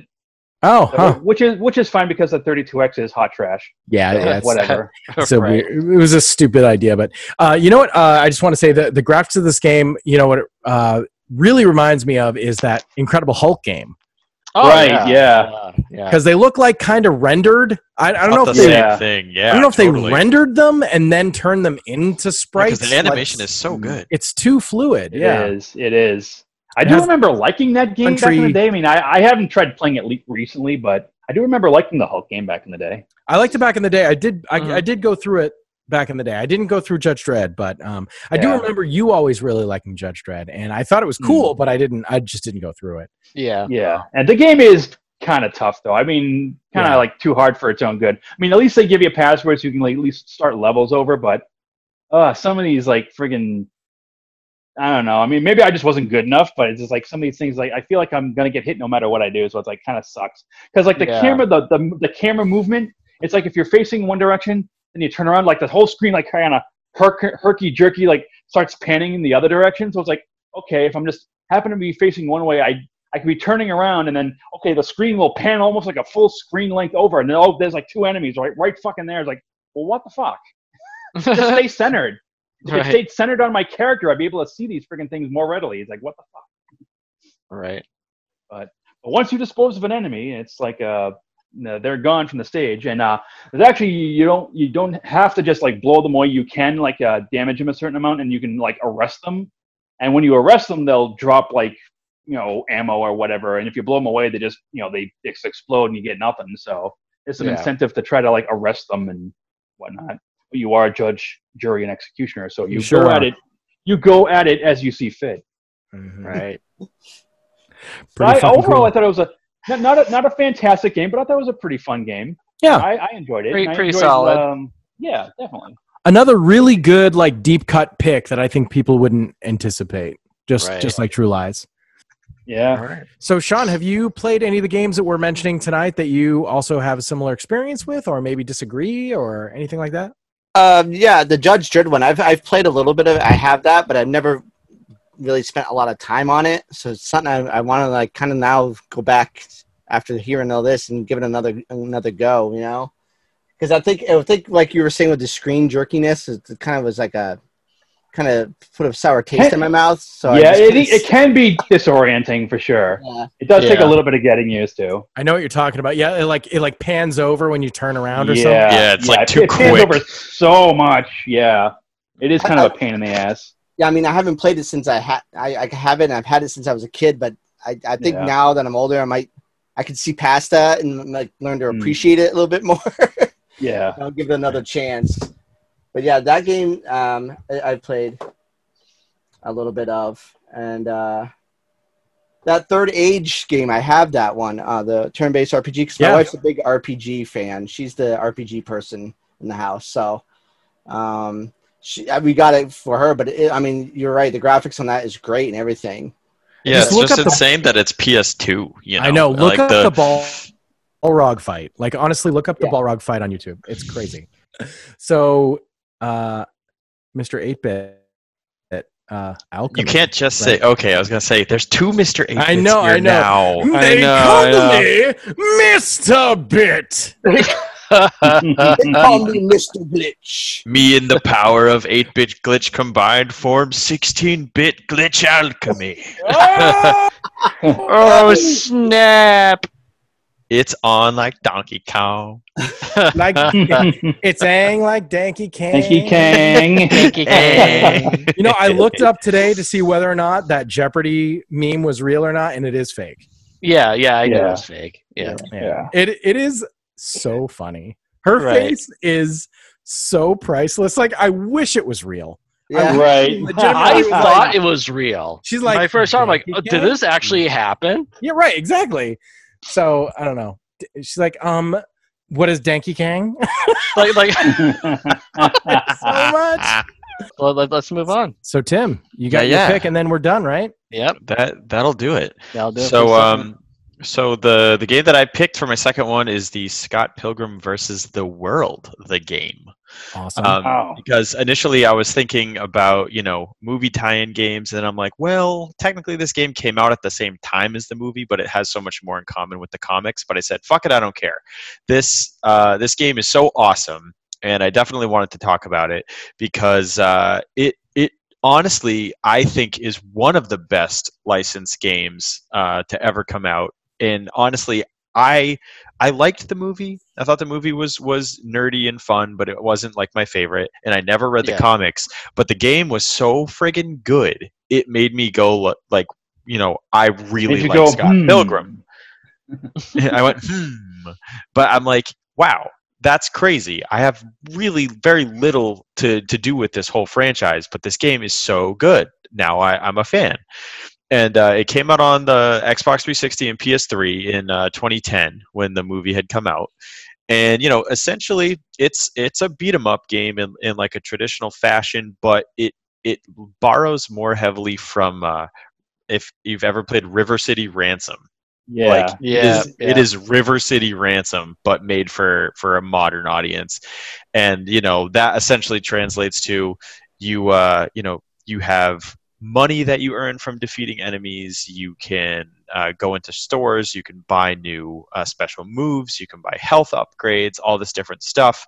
So there's kind of like you know some light role playing game elements in there, and uh, you know there's a, a variety of different characters that you could play as, and all you know sprite based artwork and the animation the artwork is super great and uh and the music is just fucking awesome all done by Anamanaguchi and I mean it re- really came out of nowhere and and was you know made by Ubisoft and I was like wow this is like like the pinnacle of indie One of the three good things they've ever done. yeah Yeah, I was kidding.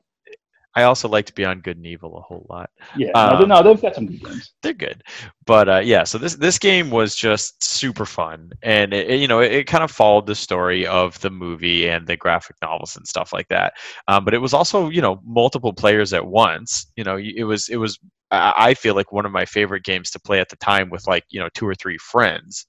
Um, you know it was a great game on its own but then once you got you know a bunch of people playing it then it was you know that much more fun Yeah. and they did eventually release some uh, DLC and, and had a, a couple of extra characters and whatnot.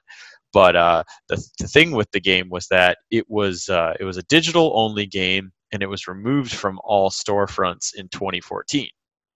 It was completely unable to be purchased. The only way that you could play it is if you had already bought it and already downloaded it. And I know I know su- myself We're super cool. Like if you're a super cool guy. super cool guy. Had to be super cool guy or gal to have it. And uh, and so I, I was- know I was a a number super of us cool here. guy. Yeah, was- we we- we have. So it. was I. Uh, you have it. Yes. Greg has it. I have it. We Um, all- oh, we I'm not. I'm not. I'm not a cool guy. I'm That's not. okay. Cute. I'm not cute either. Oh, you Okay. guys are both not cool together. But it'll be re-released, and you can you can turn into super cool guys. Oh, that's Yay! right. Yes. Yes. That's so as, right. as That's Boss Rush said, they they literally announced it today. Uh, you know, which is the As we're recording, September. As we're recording. yeah, the 10th of September, as we're recording this, uh, that they are going to be re-releasing the game, and it's going to have the DLC included and everything, and it'll be on all the modern consoles, which is friggin' awesome. Yeah. Uh, you know, I had no idea that you know this was going to happen or anything. It's just really good timing. Um, but yeah, I I can't recommend this game enough. I mean, I think you know those of us who have played it have liked it a lot, and I mean. Nintendo and 8-bit glitch. I'm sure you guys would think this game is is phenomenal. Being both fans of beat 'em up Beat games and Oh, that yeah. classic arcade style. I I mean, I have played it. I played it at uh, Parasite Steve's house like a million years ago, but I've never actually owned it. gotcha. Yeah, yeah. Really, really fun. So I guess I'm kind Um, of cool. You are. I'm kind of cool. You are totally kind of cool. Uh, yeah, I mean, there, there's not a ton to say cool other than adjacent. it's solid. Right. Yeah. Yeah, I mean, I mean, it's uh, it. I think I would love it even more if I was a fan of the comics because it's clearly so chock full of references and made with such Right. incredible uh, detail that Yeah. I just don't get any of it. Um, I saw the movie, but like Right. I don't really know anything about. It. I'm not. I'm not gonna read the comics. Like this isn't for me. I'm not interested in this at all. It's just a matter. I got the game because it, it just it just looked so freaking awesome, and I had heard Yeah. it was really good, and it really was like such a good, you know, River City Rans- ransom type game or whatever. It, it was lots of It was all sprite based. It's all so- sprite based. It was like incredible sprites. yeah. It looks exactly like the comics. It looks. I mean, I can appreciate the fact that it looks exactly like the comics. At least, like, I can totally appreciate that. hundred percent. I love when anything is like you know goes out of its way to really be authentic, and this was clearly authentic, and I could tell without being a fan. So I Yep. can only imagine like if you were a fan of that particular comic, it just it just must have felt like a gift. Right. What No. could be better than this? I mean, my So God. random. right. Totally. Right. I mean, I've never even heard of uh, this franchise until that game came out. Like, I, I didn't know it was a, a comic or a movie. I only knew because of the movie. Yeah, so I've never Right. seen. No, honestly, I've never watched the movie until this year. I finally watched it, Yeah, and you know, I remember like, seeing. I mean, I, I I thought it was just okay. It didn't blow my mind, but I mean, it was neat. Yeah. Yeah, I liked it. It was fun. It was different Yeah. for sure. I, I definitely enjoy it. Like it's Yeah, not yeah, it's enjoy not it, like yeah. one of my favorite movies, but I think it's super fun and full of a lot of like deep nerd culture that like pretty much never gets recognized in any other medium. So I'm like I, I'm definitely into this movie. But Mm-hmm. yeah, it's it's totally weird. Um, and again, like it didn't you know inspire me to go read the comics. Like I don't think I would get so into those uh, particularly, but it it definitely uh, is a really awesome game and for fans of the series i mean it's a no-brainer Right. Awesome possum. Yeah, yeah. All right. Dr. So Mercedes. Totally different game. Totally different game. right. All right. So we've been talking about awesome licensed games, but I'd like to ask you, the audience, this week's Octoponder this, and that would be which video game, excuse me, would you like to see made into a movie?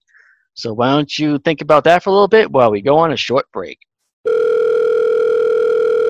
Hello, and welcome to the Dorkening Podcast Network. Press pound to hear the available shows.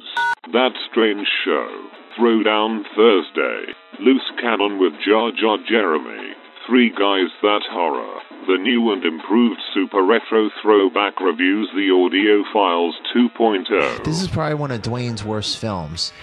Yeah, he's allowed to have a tooth fairy every now and then, sure. Yeah, this is a Tooth Fairy and then some because it does not show the monsters tearing up buildings until the f- last 20 minutes of the movie. That That's about what the game is. It's fucking monsters tearing up a fuck it's fucking city. Secret Underground Hideout. Cinema with Harrison Smith. Dorks the Podcast. The Dorkening. Black and White Fright. The Wicked Horror Show. Subscribe to all these awesome shows anywhere podcasts can be found. For more information, check out thedorkening.com. Deadly Grounds Coffee knows how important your coffee is to you. Every batch is roasted to perfection with a unique special method that brings out the richest, deepest, smoothest flavor you'll ever find. We're coffee freaks too, and deadly serious about our brew. Just one sip and you'll know why we say, once you go deadly, you don't go back. It's truly coffee to die for.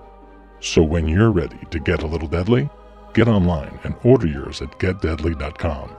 It's coffee so good, it's scary.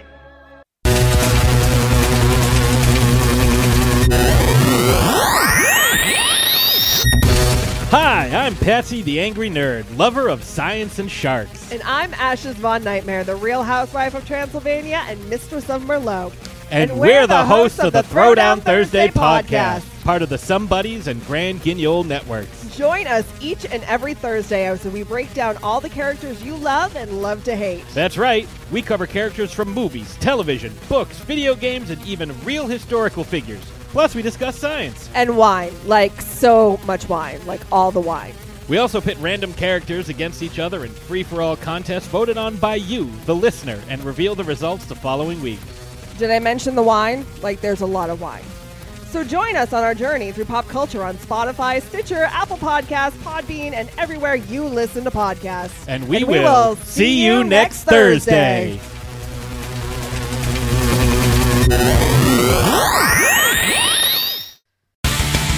Hey, are you ready to do some thinking? It's about that time where we ask you, the audience, to octo ponder this. Welcome back aboard, everyone. All right, we've asked you this week's Octoponder this question, which was, which game would you like to see made into a movie? But first, we are going to do our very best to answer this thing ourselves. So we will start with 8-Bit Glitch 79. Ah, it has to be Metal Gear Solid. I mean, the theme's Yes. already written itself. it's, it's Yeah, already pretty much. It's already a screenplay. it. It's yeah. already, it's already a movie. I mean, come on, just do it. Yeah. So yeah, definitely. And uh, just real quick, because I got I, I last year got to meet uh, the real Solid Snake. Um, so that was pretty David cool. Hayter? I asked him, "Who would you want to see?" Kurt Russell? himself Kurt Russell. play it, and he actually said, "He said, um, um, oh my God, now I'm drawing a blank. 24. Who took over the voice? Kiefer Sutherland. Oh, Keith Keith Sutherland. Sutherland. Thank you. Yes, he said he would actually like to see him do it. So that was his personal, Huh. pick, other than himself. of course. That's That's Oh, interesting. Actually, that's a weird choice. I don't That's think I can choice. be down with that, but that's well, that's a weird yeah, choice. well, Kiefer Sutherland is the guy who voiced him in the newer Metal Gear Solid games because Oh, they they scrubbed David Hayter out for like Mm. no reason to the point where David Hayter was like, "Okay, any day now they're gonna call me about that next Metal Gear Solid game, right?" And then he just like like read online or something that it was recast as Kiefer Sutherland, and he was like, "What?" Oh my The fuck? god, that is Ah. the same thing that happened to Kane Hodder, who's uh, who played Jason for like I don't know three or four Friday the Thirteenth, starting at I think part seven, and he got seven or eight, and he they got to uh, Freddy versus Jason, and obviously this is you know whatever you think about that movie doesn't matter. That was a Hmm. highly anticipated movie. That was the movie that the Jason actors wanted to you know like of of course you want to fight Freddy No Yeah. kidding. um, and he uh, he was he had early talks, and they sort of just stopped calling him, and he found out like through other means that they had recast. They didn't even let him know. It's so shitty. But yeah, that's totally what happened to David Hayter. It, it it it gave it to Kiefer Sutherland, and I'm like, man, this is not better. This is weird. Haters gonna wait. That sucks. That sucks. Yeah. David Hayter's Yeah. the fucking man, and he was the Guyver in the Guyver too, and I love him forever just because of that. So fucking whatever the fuck, Kiefer Sutherland, your goddamn name, get out of here with your your worms that are secretly delicious noodles. Get the fuck out of here. I don't want any of those. All right. 8 bit alchemy. Ooh, the the eight bits. The eight. in Yes, together because I want The the 16 bit together. Oh, oh, Ooh. that sounds. 8 bit on 8 bit action. Ooh. Ooh. Ooh. So uh, That tickles my fancy, actually. So fancy. Um, the the the game that needs to be made into a movie is Metroid. End of story. Oh, story. yeah. Yeah. End of story. Full stop. Fucking Yeah. do it. I don't know how this hasn't happened yet. There's been so many great sci-fi movies over the years and sci-fi shows and things, and I'm just like wondering how the hell have all these other video movies gotten made, and the one that seems like a no-brainer won't get made. And Yeah. and I remember that there was you know people who wanted to do Metroid movies and stuff like that, and they they never ended up getting picked up. And Steve, you probably remember. I know there was a guy out there who had a screenplay written, a fairly well-known director or writer, but uh, his his pitch was that he wanted the movie to have almost no no dialogue.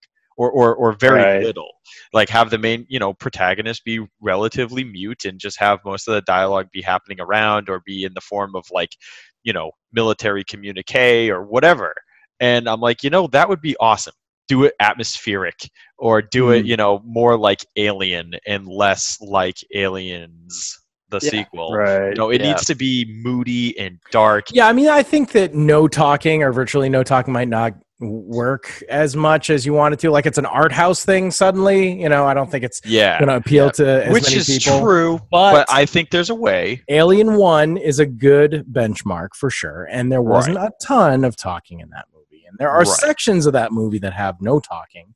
So you could do that. You could have like, well, there's no talking for 12 minutes. Like that's actually a lot for a, a movie. Like that's really a Mm. lot. Yeah. Now, if you've Yep. seen the movie Moon with Sam Rockwell, that movie Awesome has movie. very little dialogue and also stars only one person. Uh, I think throughout the entire, I don't even think there's, I can't remember if anyone else is in that movie but him. It might be a one man show. And that was an awesome movie, but it is also not an action packed thing. So it's sort of like, you know, you're in this mood for this slow, cold space sci fi thing, you know, and it's just different. And that was very art house. So Mhm. Yeah. I don't know. Uh, I don't know. It would work. All I know is that uh, I want Charlize Theron. I mean, uh, she's the obvious one, but give me Charlize Theron as Samus and uh, Samus, and give me an awesome practical suit, not a CG suit, Yeah. and uh, Mhm. make sure she has to go to uh, various planets, and uh, we get to see. Uh, you know, at the the great thing, the great thing about it is that there are just elements. You don't have to go by any of the stories because most of the early games didn't have a lot of story anyway. So Right. really, it's not like Metal Gear Solid where you might be pissed if they, you know, veered from the story or something. Like certain purists, but purists for Metroid are just elements. It's like, does the suit look right? Are there Metroids? You know, is Mother Brain here? Is Ridley here? Is, does she turn into a ball? Like, there's certain things like this that are people are going to talk about, and it's just how they would work them in. So there's so much freedom for somebody to make just a an action adventure like sci-fi movie with this amazing looking heroine. Um like i mean everything just looks amazing. The- and the chozo the, there's got to be ruins on one of the planets you know chozo ruins. I don't know they could make any fucking story you want almost. Obviously even the if prime they- games the prime Right, games like had the- more story The but Prime games, you know, introduce like some really cool characters too. That would be awesome. Like to see the, uh, you know, those moth people from the Metroid Luminoths? Prime 2. Yeah, like they were super cool. So I don't know. I think that there's so much to pull The from. it. Illuminati. Illuminati. Yeah, they don't need to limit themselves to just you know Metroid One. Oh, okay, you got to fight Kraid and, and Ridley and all that stuff. Like I would like to see Ridley. You got to have a Metroid in there, also. But you know, there's a lot to do with it. But anyway, Right. right? Yeah. And I just to add th- th- about the suit. I mean, I, at too many games, I saw a woman who cosplayed in the full suit, and it was absolutely amazing. So if somebody who's like a nobody can make a suit like that, oh yeah the Right. I mean, Samus come on. cosplayers are off the hook I know. oh Right. my Yeah. god So Yeah, if. Hollywood could uh, got its hands on it, I mean, it, it better be good. Yeah. Yeah. Well, you, you also got to keep in mind that an, an actor has to move around in a suit like that. Now, Yeah. cosplayers just have to kind of walk around and just pose for pictures.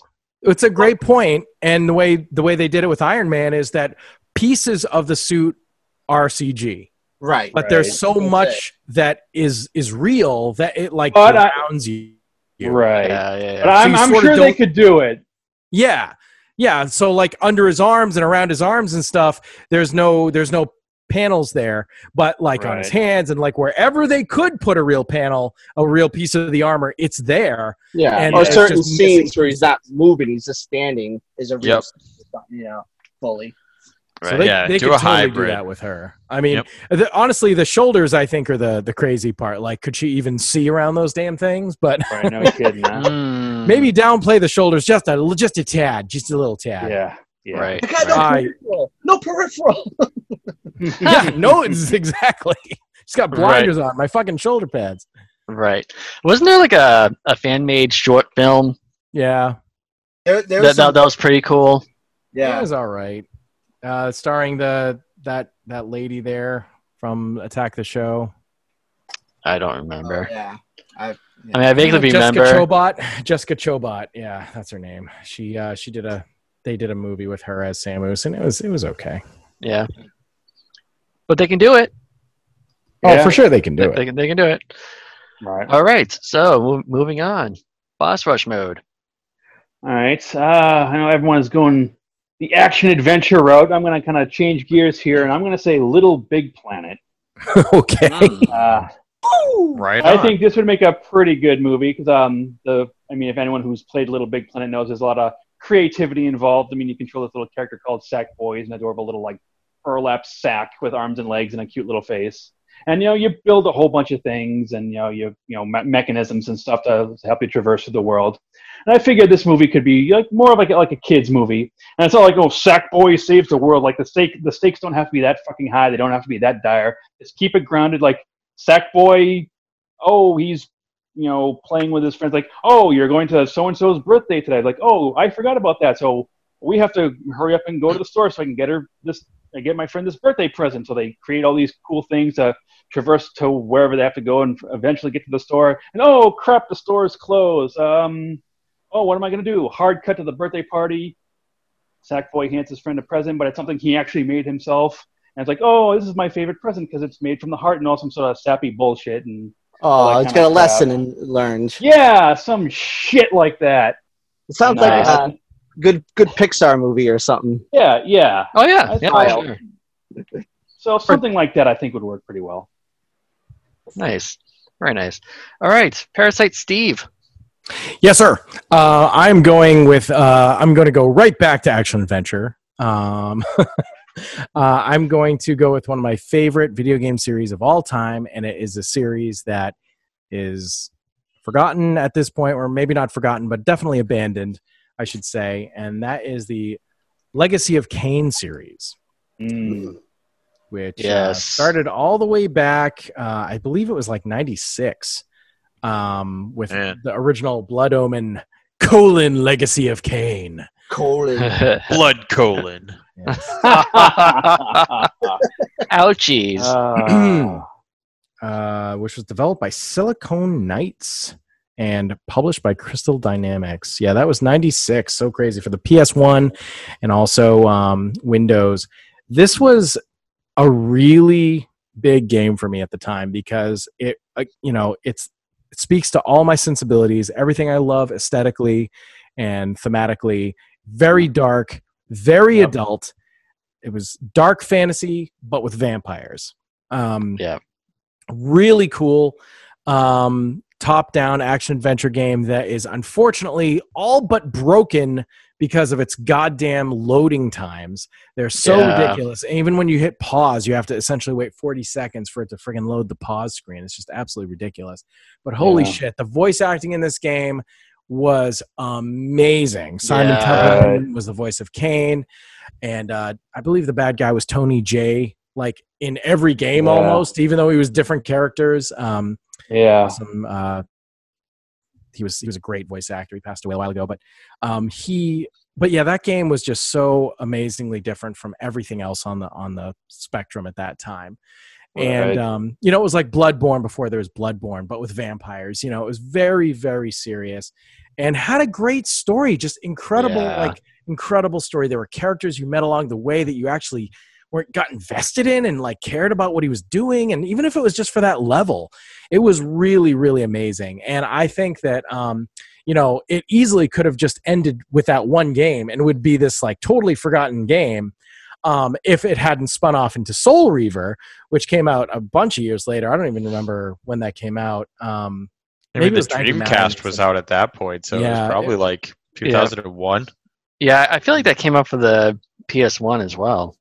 Yeah, Oh, both did. of the systems Yeah. had it. Yep. Yep. um so legacy of, and that was called legacy of kain colon soul reaver um, that came out. Oh, okay, so it was three years later in '99, but completely different new character, completely different style of game. yeah. Um, uh, and honestly, I thought I remember seeing this this coming out, and I was I was pissed. I was pissed at the character. I was pissed that they were bothering to call it Legacy of Kain. I'm like. Fuck this. It obviously has nothing to do with the first game. It pisses me off when things do this. You're just slapping a name on there. It's like Troll 2. Like, what? the f- this has nothing to do with it. Oh my god. Was I wrong? oh my god was i wrong it was it is so intrinsically linked and uh the main character is um a new character but the villain of the game is actually kain from the first game who has now uh he's been alive for like 3000 years or something or a thousand years as a vampire and you start to really get uh, an even bigger sense of world building in this mythical world of Nosgoth um, that than even in the first game, which there was actually a shitload in the first game. But you learn Mm. more. You learn how vampires evolve and how they like will change to fit their surroundings just like actual evolution does work but they are like a microcosm so they will be able to evolve in their own lifetime. It won't just be like you know over generations it's like themselves. They will change if they are around water they become fish like or whatever. So yeah this game was my favorite game on the PS1 probably um it was all it was a lot better looking on the Dreamcast but I sort of preferred the PlayStation 1 version I thought it played a little bit better the Dreamcast one looked a million times better for for sure yeah. um, but both were amazing. I played through. I played through it on both systems. Just really fun games. I feel like you could set a game in this universe, and as long as Kain is involved, I don't even care where. You put this. You could have a totally original story that took place in that thousand year gap, and it would be fine. The key is getting down the world, understanding how vampires work, and writing an actually good story with this character that feels like Kain. Kain has to be there. Yeah. So if you have Raziel, who is the second main character, who is the Soul Reaver guy, um, that would be cool. Voiced by Michael Bell. Yep, yep.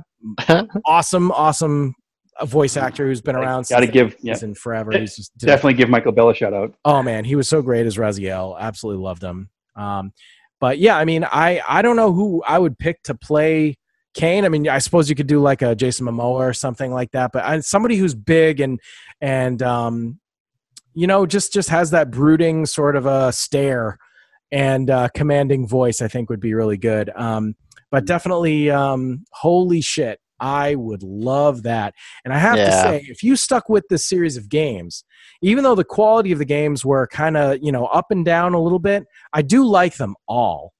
But I do think that it probably peaked with the first Soul Reaver, which in my Yeah. my opinion is basically a perfect action adventure third person action adventure game. Um cuz that's not it's not there is hack and slash but it doesn't feel like a hack and slash. It feels more like exploration and um, puzzles and stuff like that, but there is, you know, for sure combat. But that game really made you think outside the box. That game really Yeah. really did. But I Right. mean, um, you know, Soul Reaver 2 was good as well. And then there was um, uh, uh, Blood Omen 2, which was back in time, and you got to be Kain again. So that was pretty cool. And that was actually before um, he had Raziel and his brothers raised to be his lieutenants. And then there was Legacy of Kain Defiance, which is the final game in the in the story chronologically, and you actually got to play both Kain and Raziel. And um, the story didn't end. And unfortunately, the main woman who was in charge of everything, Amy Hennig, um, left the company. It got purchased. Uh, oh, so I guess I guess it was still Crystal Dynamics, and then it was Uh, Mm. starting with Soul Reaver, and she left Eidos. So they just, I think, made the right decision and just stopped for Yeah. once. Like as much as I would have loved to see another game, if they had fucked up the ending, I would just rather not have an ending. I would rather Mm. leave Yep. it at the cliffhanger at the end of Defiance and just never know and always wonder because the story was so perfect and Right. the continuity was so perfect. The continuity in these games absolutely unfucking believable. The little Because- shit that they would come that would come back like 2 3 games later. Yeah. Mhm. And it's like yeah, like it's like the properties in the hands of like Square Enix and Crystal Dynamics now, and you know what? Don't fucking bother because I know they'll fuck it into a pulp. So just Yeah. just don't do it. Just don't Yeah. fucking do it. But I would love to see this as a movie for sure. I love dark Yeah, fantasy. totally. I love vampires. Um, uh, love love this kind of stuff. Um, Yeah. yeah, Soul Reaver. All right. You know, you know, who, honestly- you know who? Would, I was Oh, gonna oh, say, you go know ahead. who would make? I was gonna say, you know who would make a good uh, Kain Who? with a with a commanding voice? Gilbert Gottfried. Oh yeah, Given the choice whether to rule a corrupt and failing empire or to challenge the fate for, and I'm not gonna go through that whole thing, but that's not the idea. wait, wait, wait. Cast And him that's- in. Yeah, I was gonna- Investify the Cast pyramid stars. I think he recently read the the lyrics to WAP. He and- sure did. WAP. and that was that's a thing that that, that Yeah, happened. yeah, it was a thing that I happened. don't even know what a WAP is. I it means uh, I'm seeing uh, it around. I don't know what it is. It means uh, it means. Oh, no, there was. I was gonna say something funny. Now I can't remember it. It was. It was like a SpongeBob. And it was a picture of a meme, and the, the they were opening the the Krabby Patty, and I think it was. It said like it stood for with something with pickles. Oh, I can't remember what the A was. What about pickles or something like that? And he's like opening. know. He's mad. He's opening up the Krabby Patty. He's like, "What about pickles?" Pickles. That's what it stands for. Bubble bass. Yeah. Uh, Mm. so weird. Um. Anyway, I'm done. Good shit. Awesome. Awesome. Um, so my pick would be uh, Star Fox. I Nice. think we It's a got good the pick. yeah. I mean, we got the technology. Uh, the whole thing can be CGI. Definitely. Um, And I mean, I don't know what the premise would be about. I mean, it, I mean, it could basically be like a Star Wars ripoff, I suppose. I mean, it's mostly in space, but um, there are some some uh, parts in in one of the games where uh, where you can go to planets and like go underwater and all that stuff. And maybe you can just throw in some of that in there too. Um, but yeah, I mean, I think they could easily pull it off. I mean, Definitely. I mean, I, I love all the characters. They're very memorable. Uh, Andross, Andross, in that in that cube. Yep. yeah, the, uh, the end of the movie would have to be fighting a giant cube. Cube. Yes, yes, that'd be perfect. Absolutely. Or, or is it a s- or is it a sphere? You're so androgynous. Oh, nice. As long, as, long as, long as we get to hear do a barrel roll at least twice in the movie. yeah. Right. And they I'm explain why they have robot legs. Yes. We get Yeah. that. Finally, we get the canon explanation why they have ro- all have robot legs. Yes. And that's uh I think it's the reason because the floor is lava. That's what I think. I, I was going in that direction. I was Yeah. thinking that, but I don't think it is. It's like they were all there and they didn't know. And, They're and like, it's like, "Oh, oh, shit, shit, the, the floor, floor is lava. lava? We Oh, all, damn like, it. how- it's just like that scene in, in Monty Python's The Meaning of Life. How did we all die at the same time? Is the salmon mousse? How did they all lose their legs at the same time? I don't understand. Maybe that could be the mousse. that, that can be the subtitle. Star Fox, the floor is lava. Starbucks, what happened to Uh. their fucking legs? The quest for legs. yes.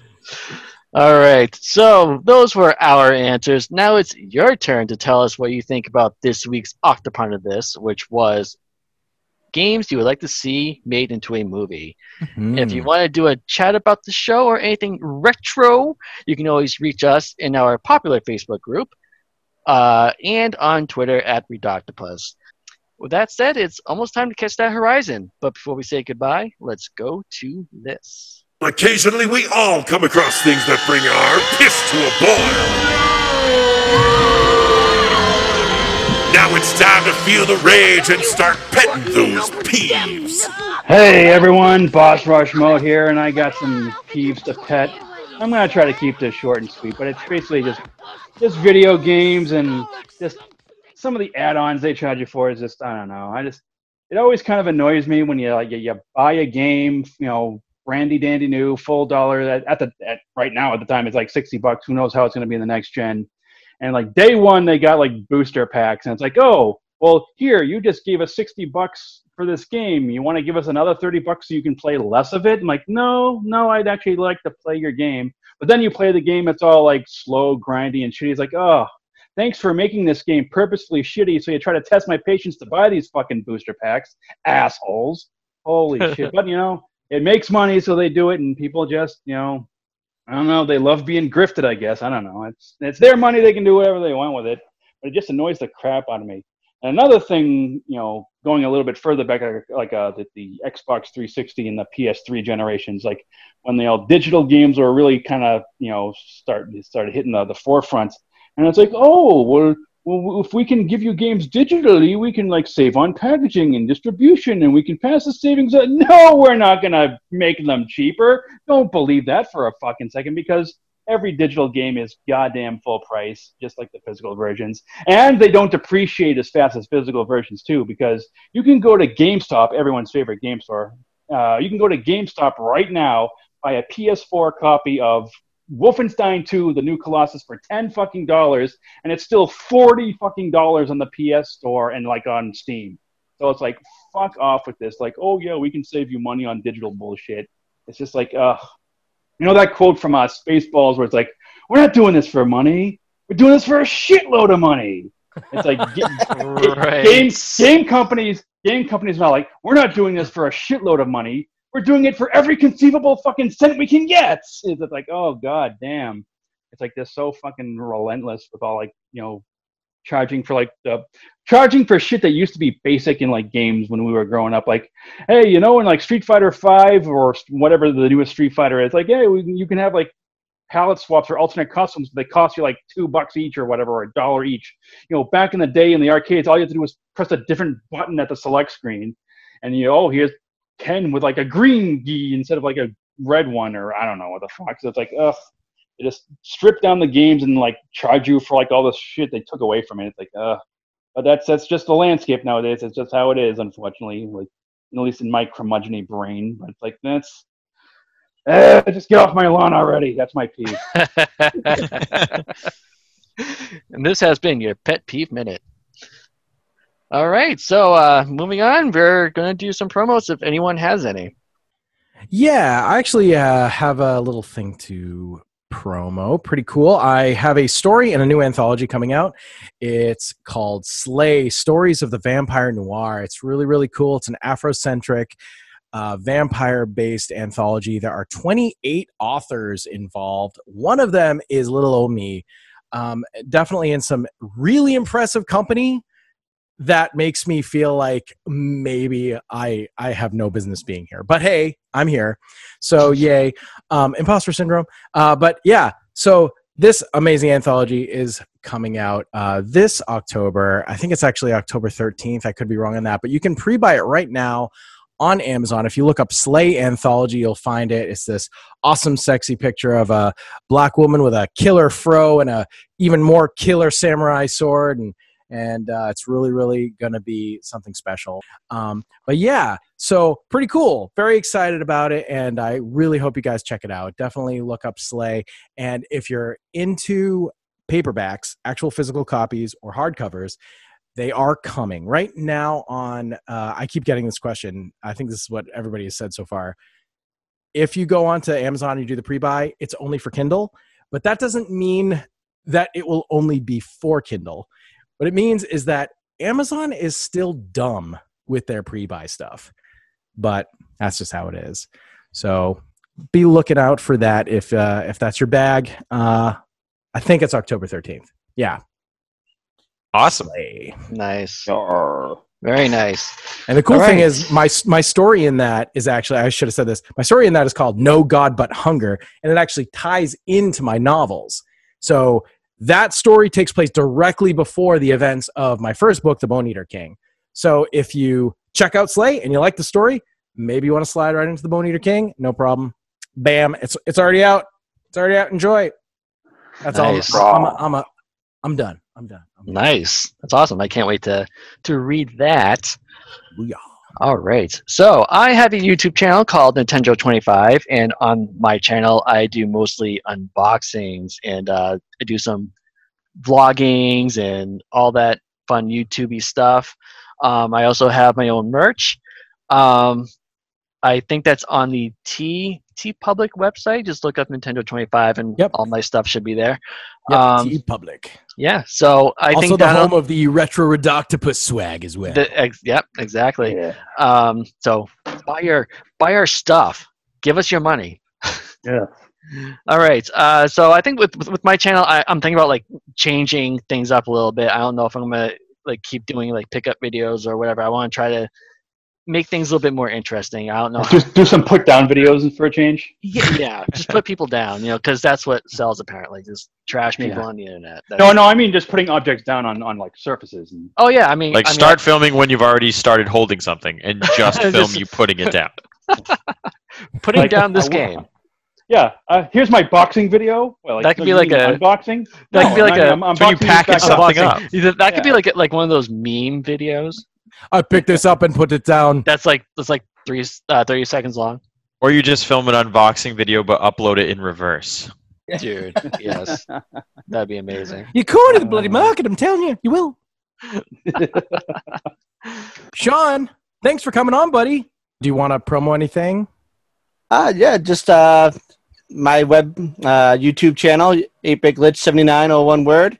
Again, uh, unboxings and uh, BGM unboxings, pickups right now. I'm expanding the channel into some other other things, uh, some reviews of products uh, of that nature. And yeah, that's pretty much it. So if you like video games and collecting and stuff like that, check it out. Awesome, man. Very Thanks for good. thanks for joining us tonight, man. That was really fun. Yeah, dude. Yeah. Thanks for being Yeah. on. Yep. Thanks for inviting yourself on the show. I mean, thanks for just you know, accepting my invite. I yes. just got myself right in there. yeah. All you right. can come in whenever you'd like. oh yes. And uh, you know that was a that was a great episode you guys all did with um, Amalgamia. I mean, uh, Retro Gamia. Retro Gamia, You guys did the awesome Super Duper Mario episode with uh, Oh yeah. J Love and uh, and Ian Wallace, our boy, uh, our boy Ian Wallace, Our boy Amalgamia. Wonderful. He's our boy Wonderful. He is our boy Wonderful. We love that guy, and uh, And he's not a man wonderful because then he has to pay taxes. that's, what That's true. Like, why That aren't you so the man true. wonderful? He's like, I gotta pay bills and taxes. I don't want to be a man. Uh, best answer. Oh ever. my god. Thank you. So That you was guys, so Retroids out there should go check that out on Nintendo 25's channel. That's Retro right. Gamia, Super Mario Dupa. What's it called? Super Duper Super Mario. Duper Show. Mario Show, which I never actually say in the video. I totally, so I totally forgot. All right, so that wraps up the episode. If you haven't jumped ship by now, we certainly hope you enjoyed this week's journey over the treacherous waters of all the things that made growing up awesome. If you like what you've heard, please hit that little subscribe button and like us on Facebook and Twitter. As well as being part of the NeoBR Podcast Network, Rotary Dog is now a full-fledged member of the Dorkening, which we have been for the past year. So if you get a chance, please check out these amazing shows like The Wicked Horror Show, Throwdown Thursday, and That Strange Show. I have been your host, Nintendo, and I'll see you guys in the next podcast.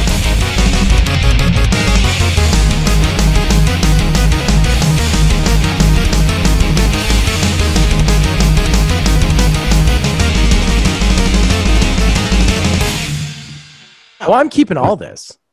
The only part I'm not keeping is when you said I'm going to the bathroom, and then this part where I talk about you. Where you talk about the bathroom. that you're going to the bathroom. Okay.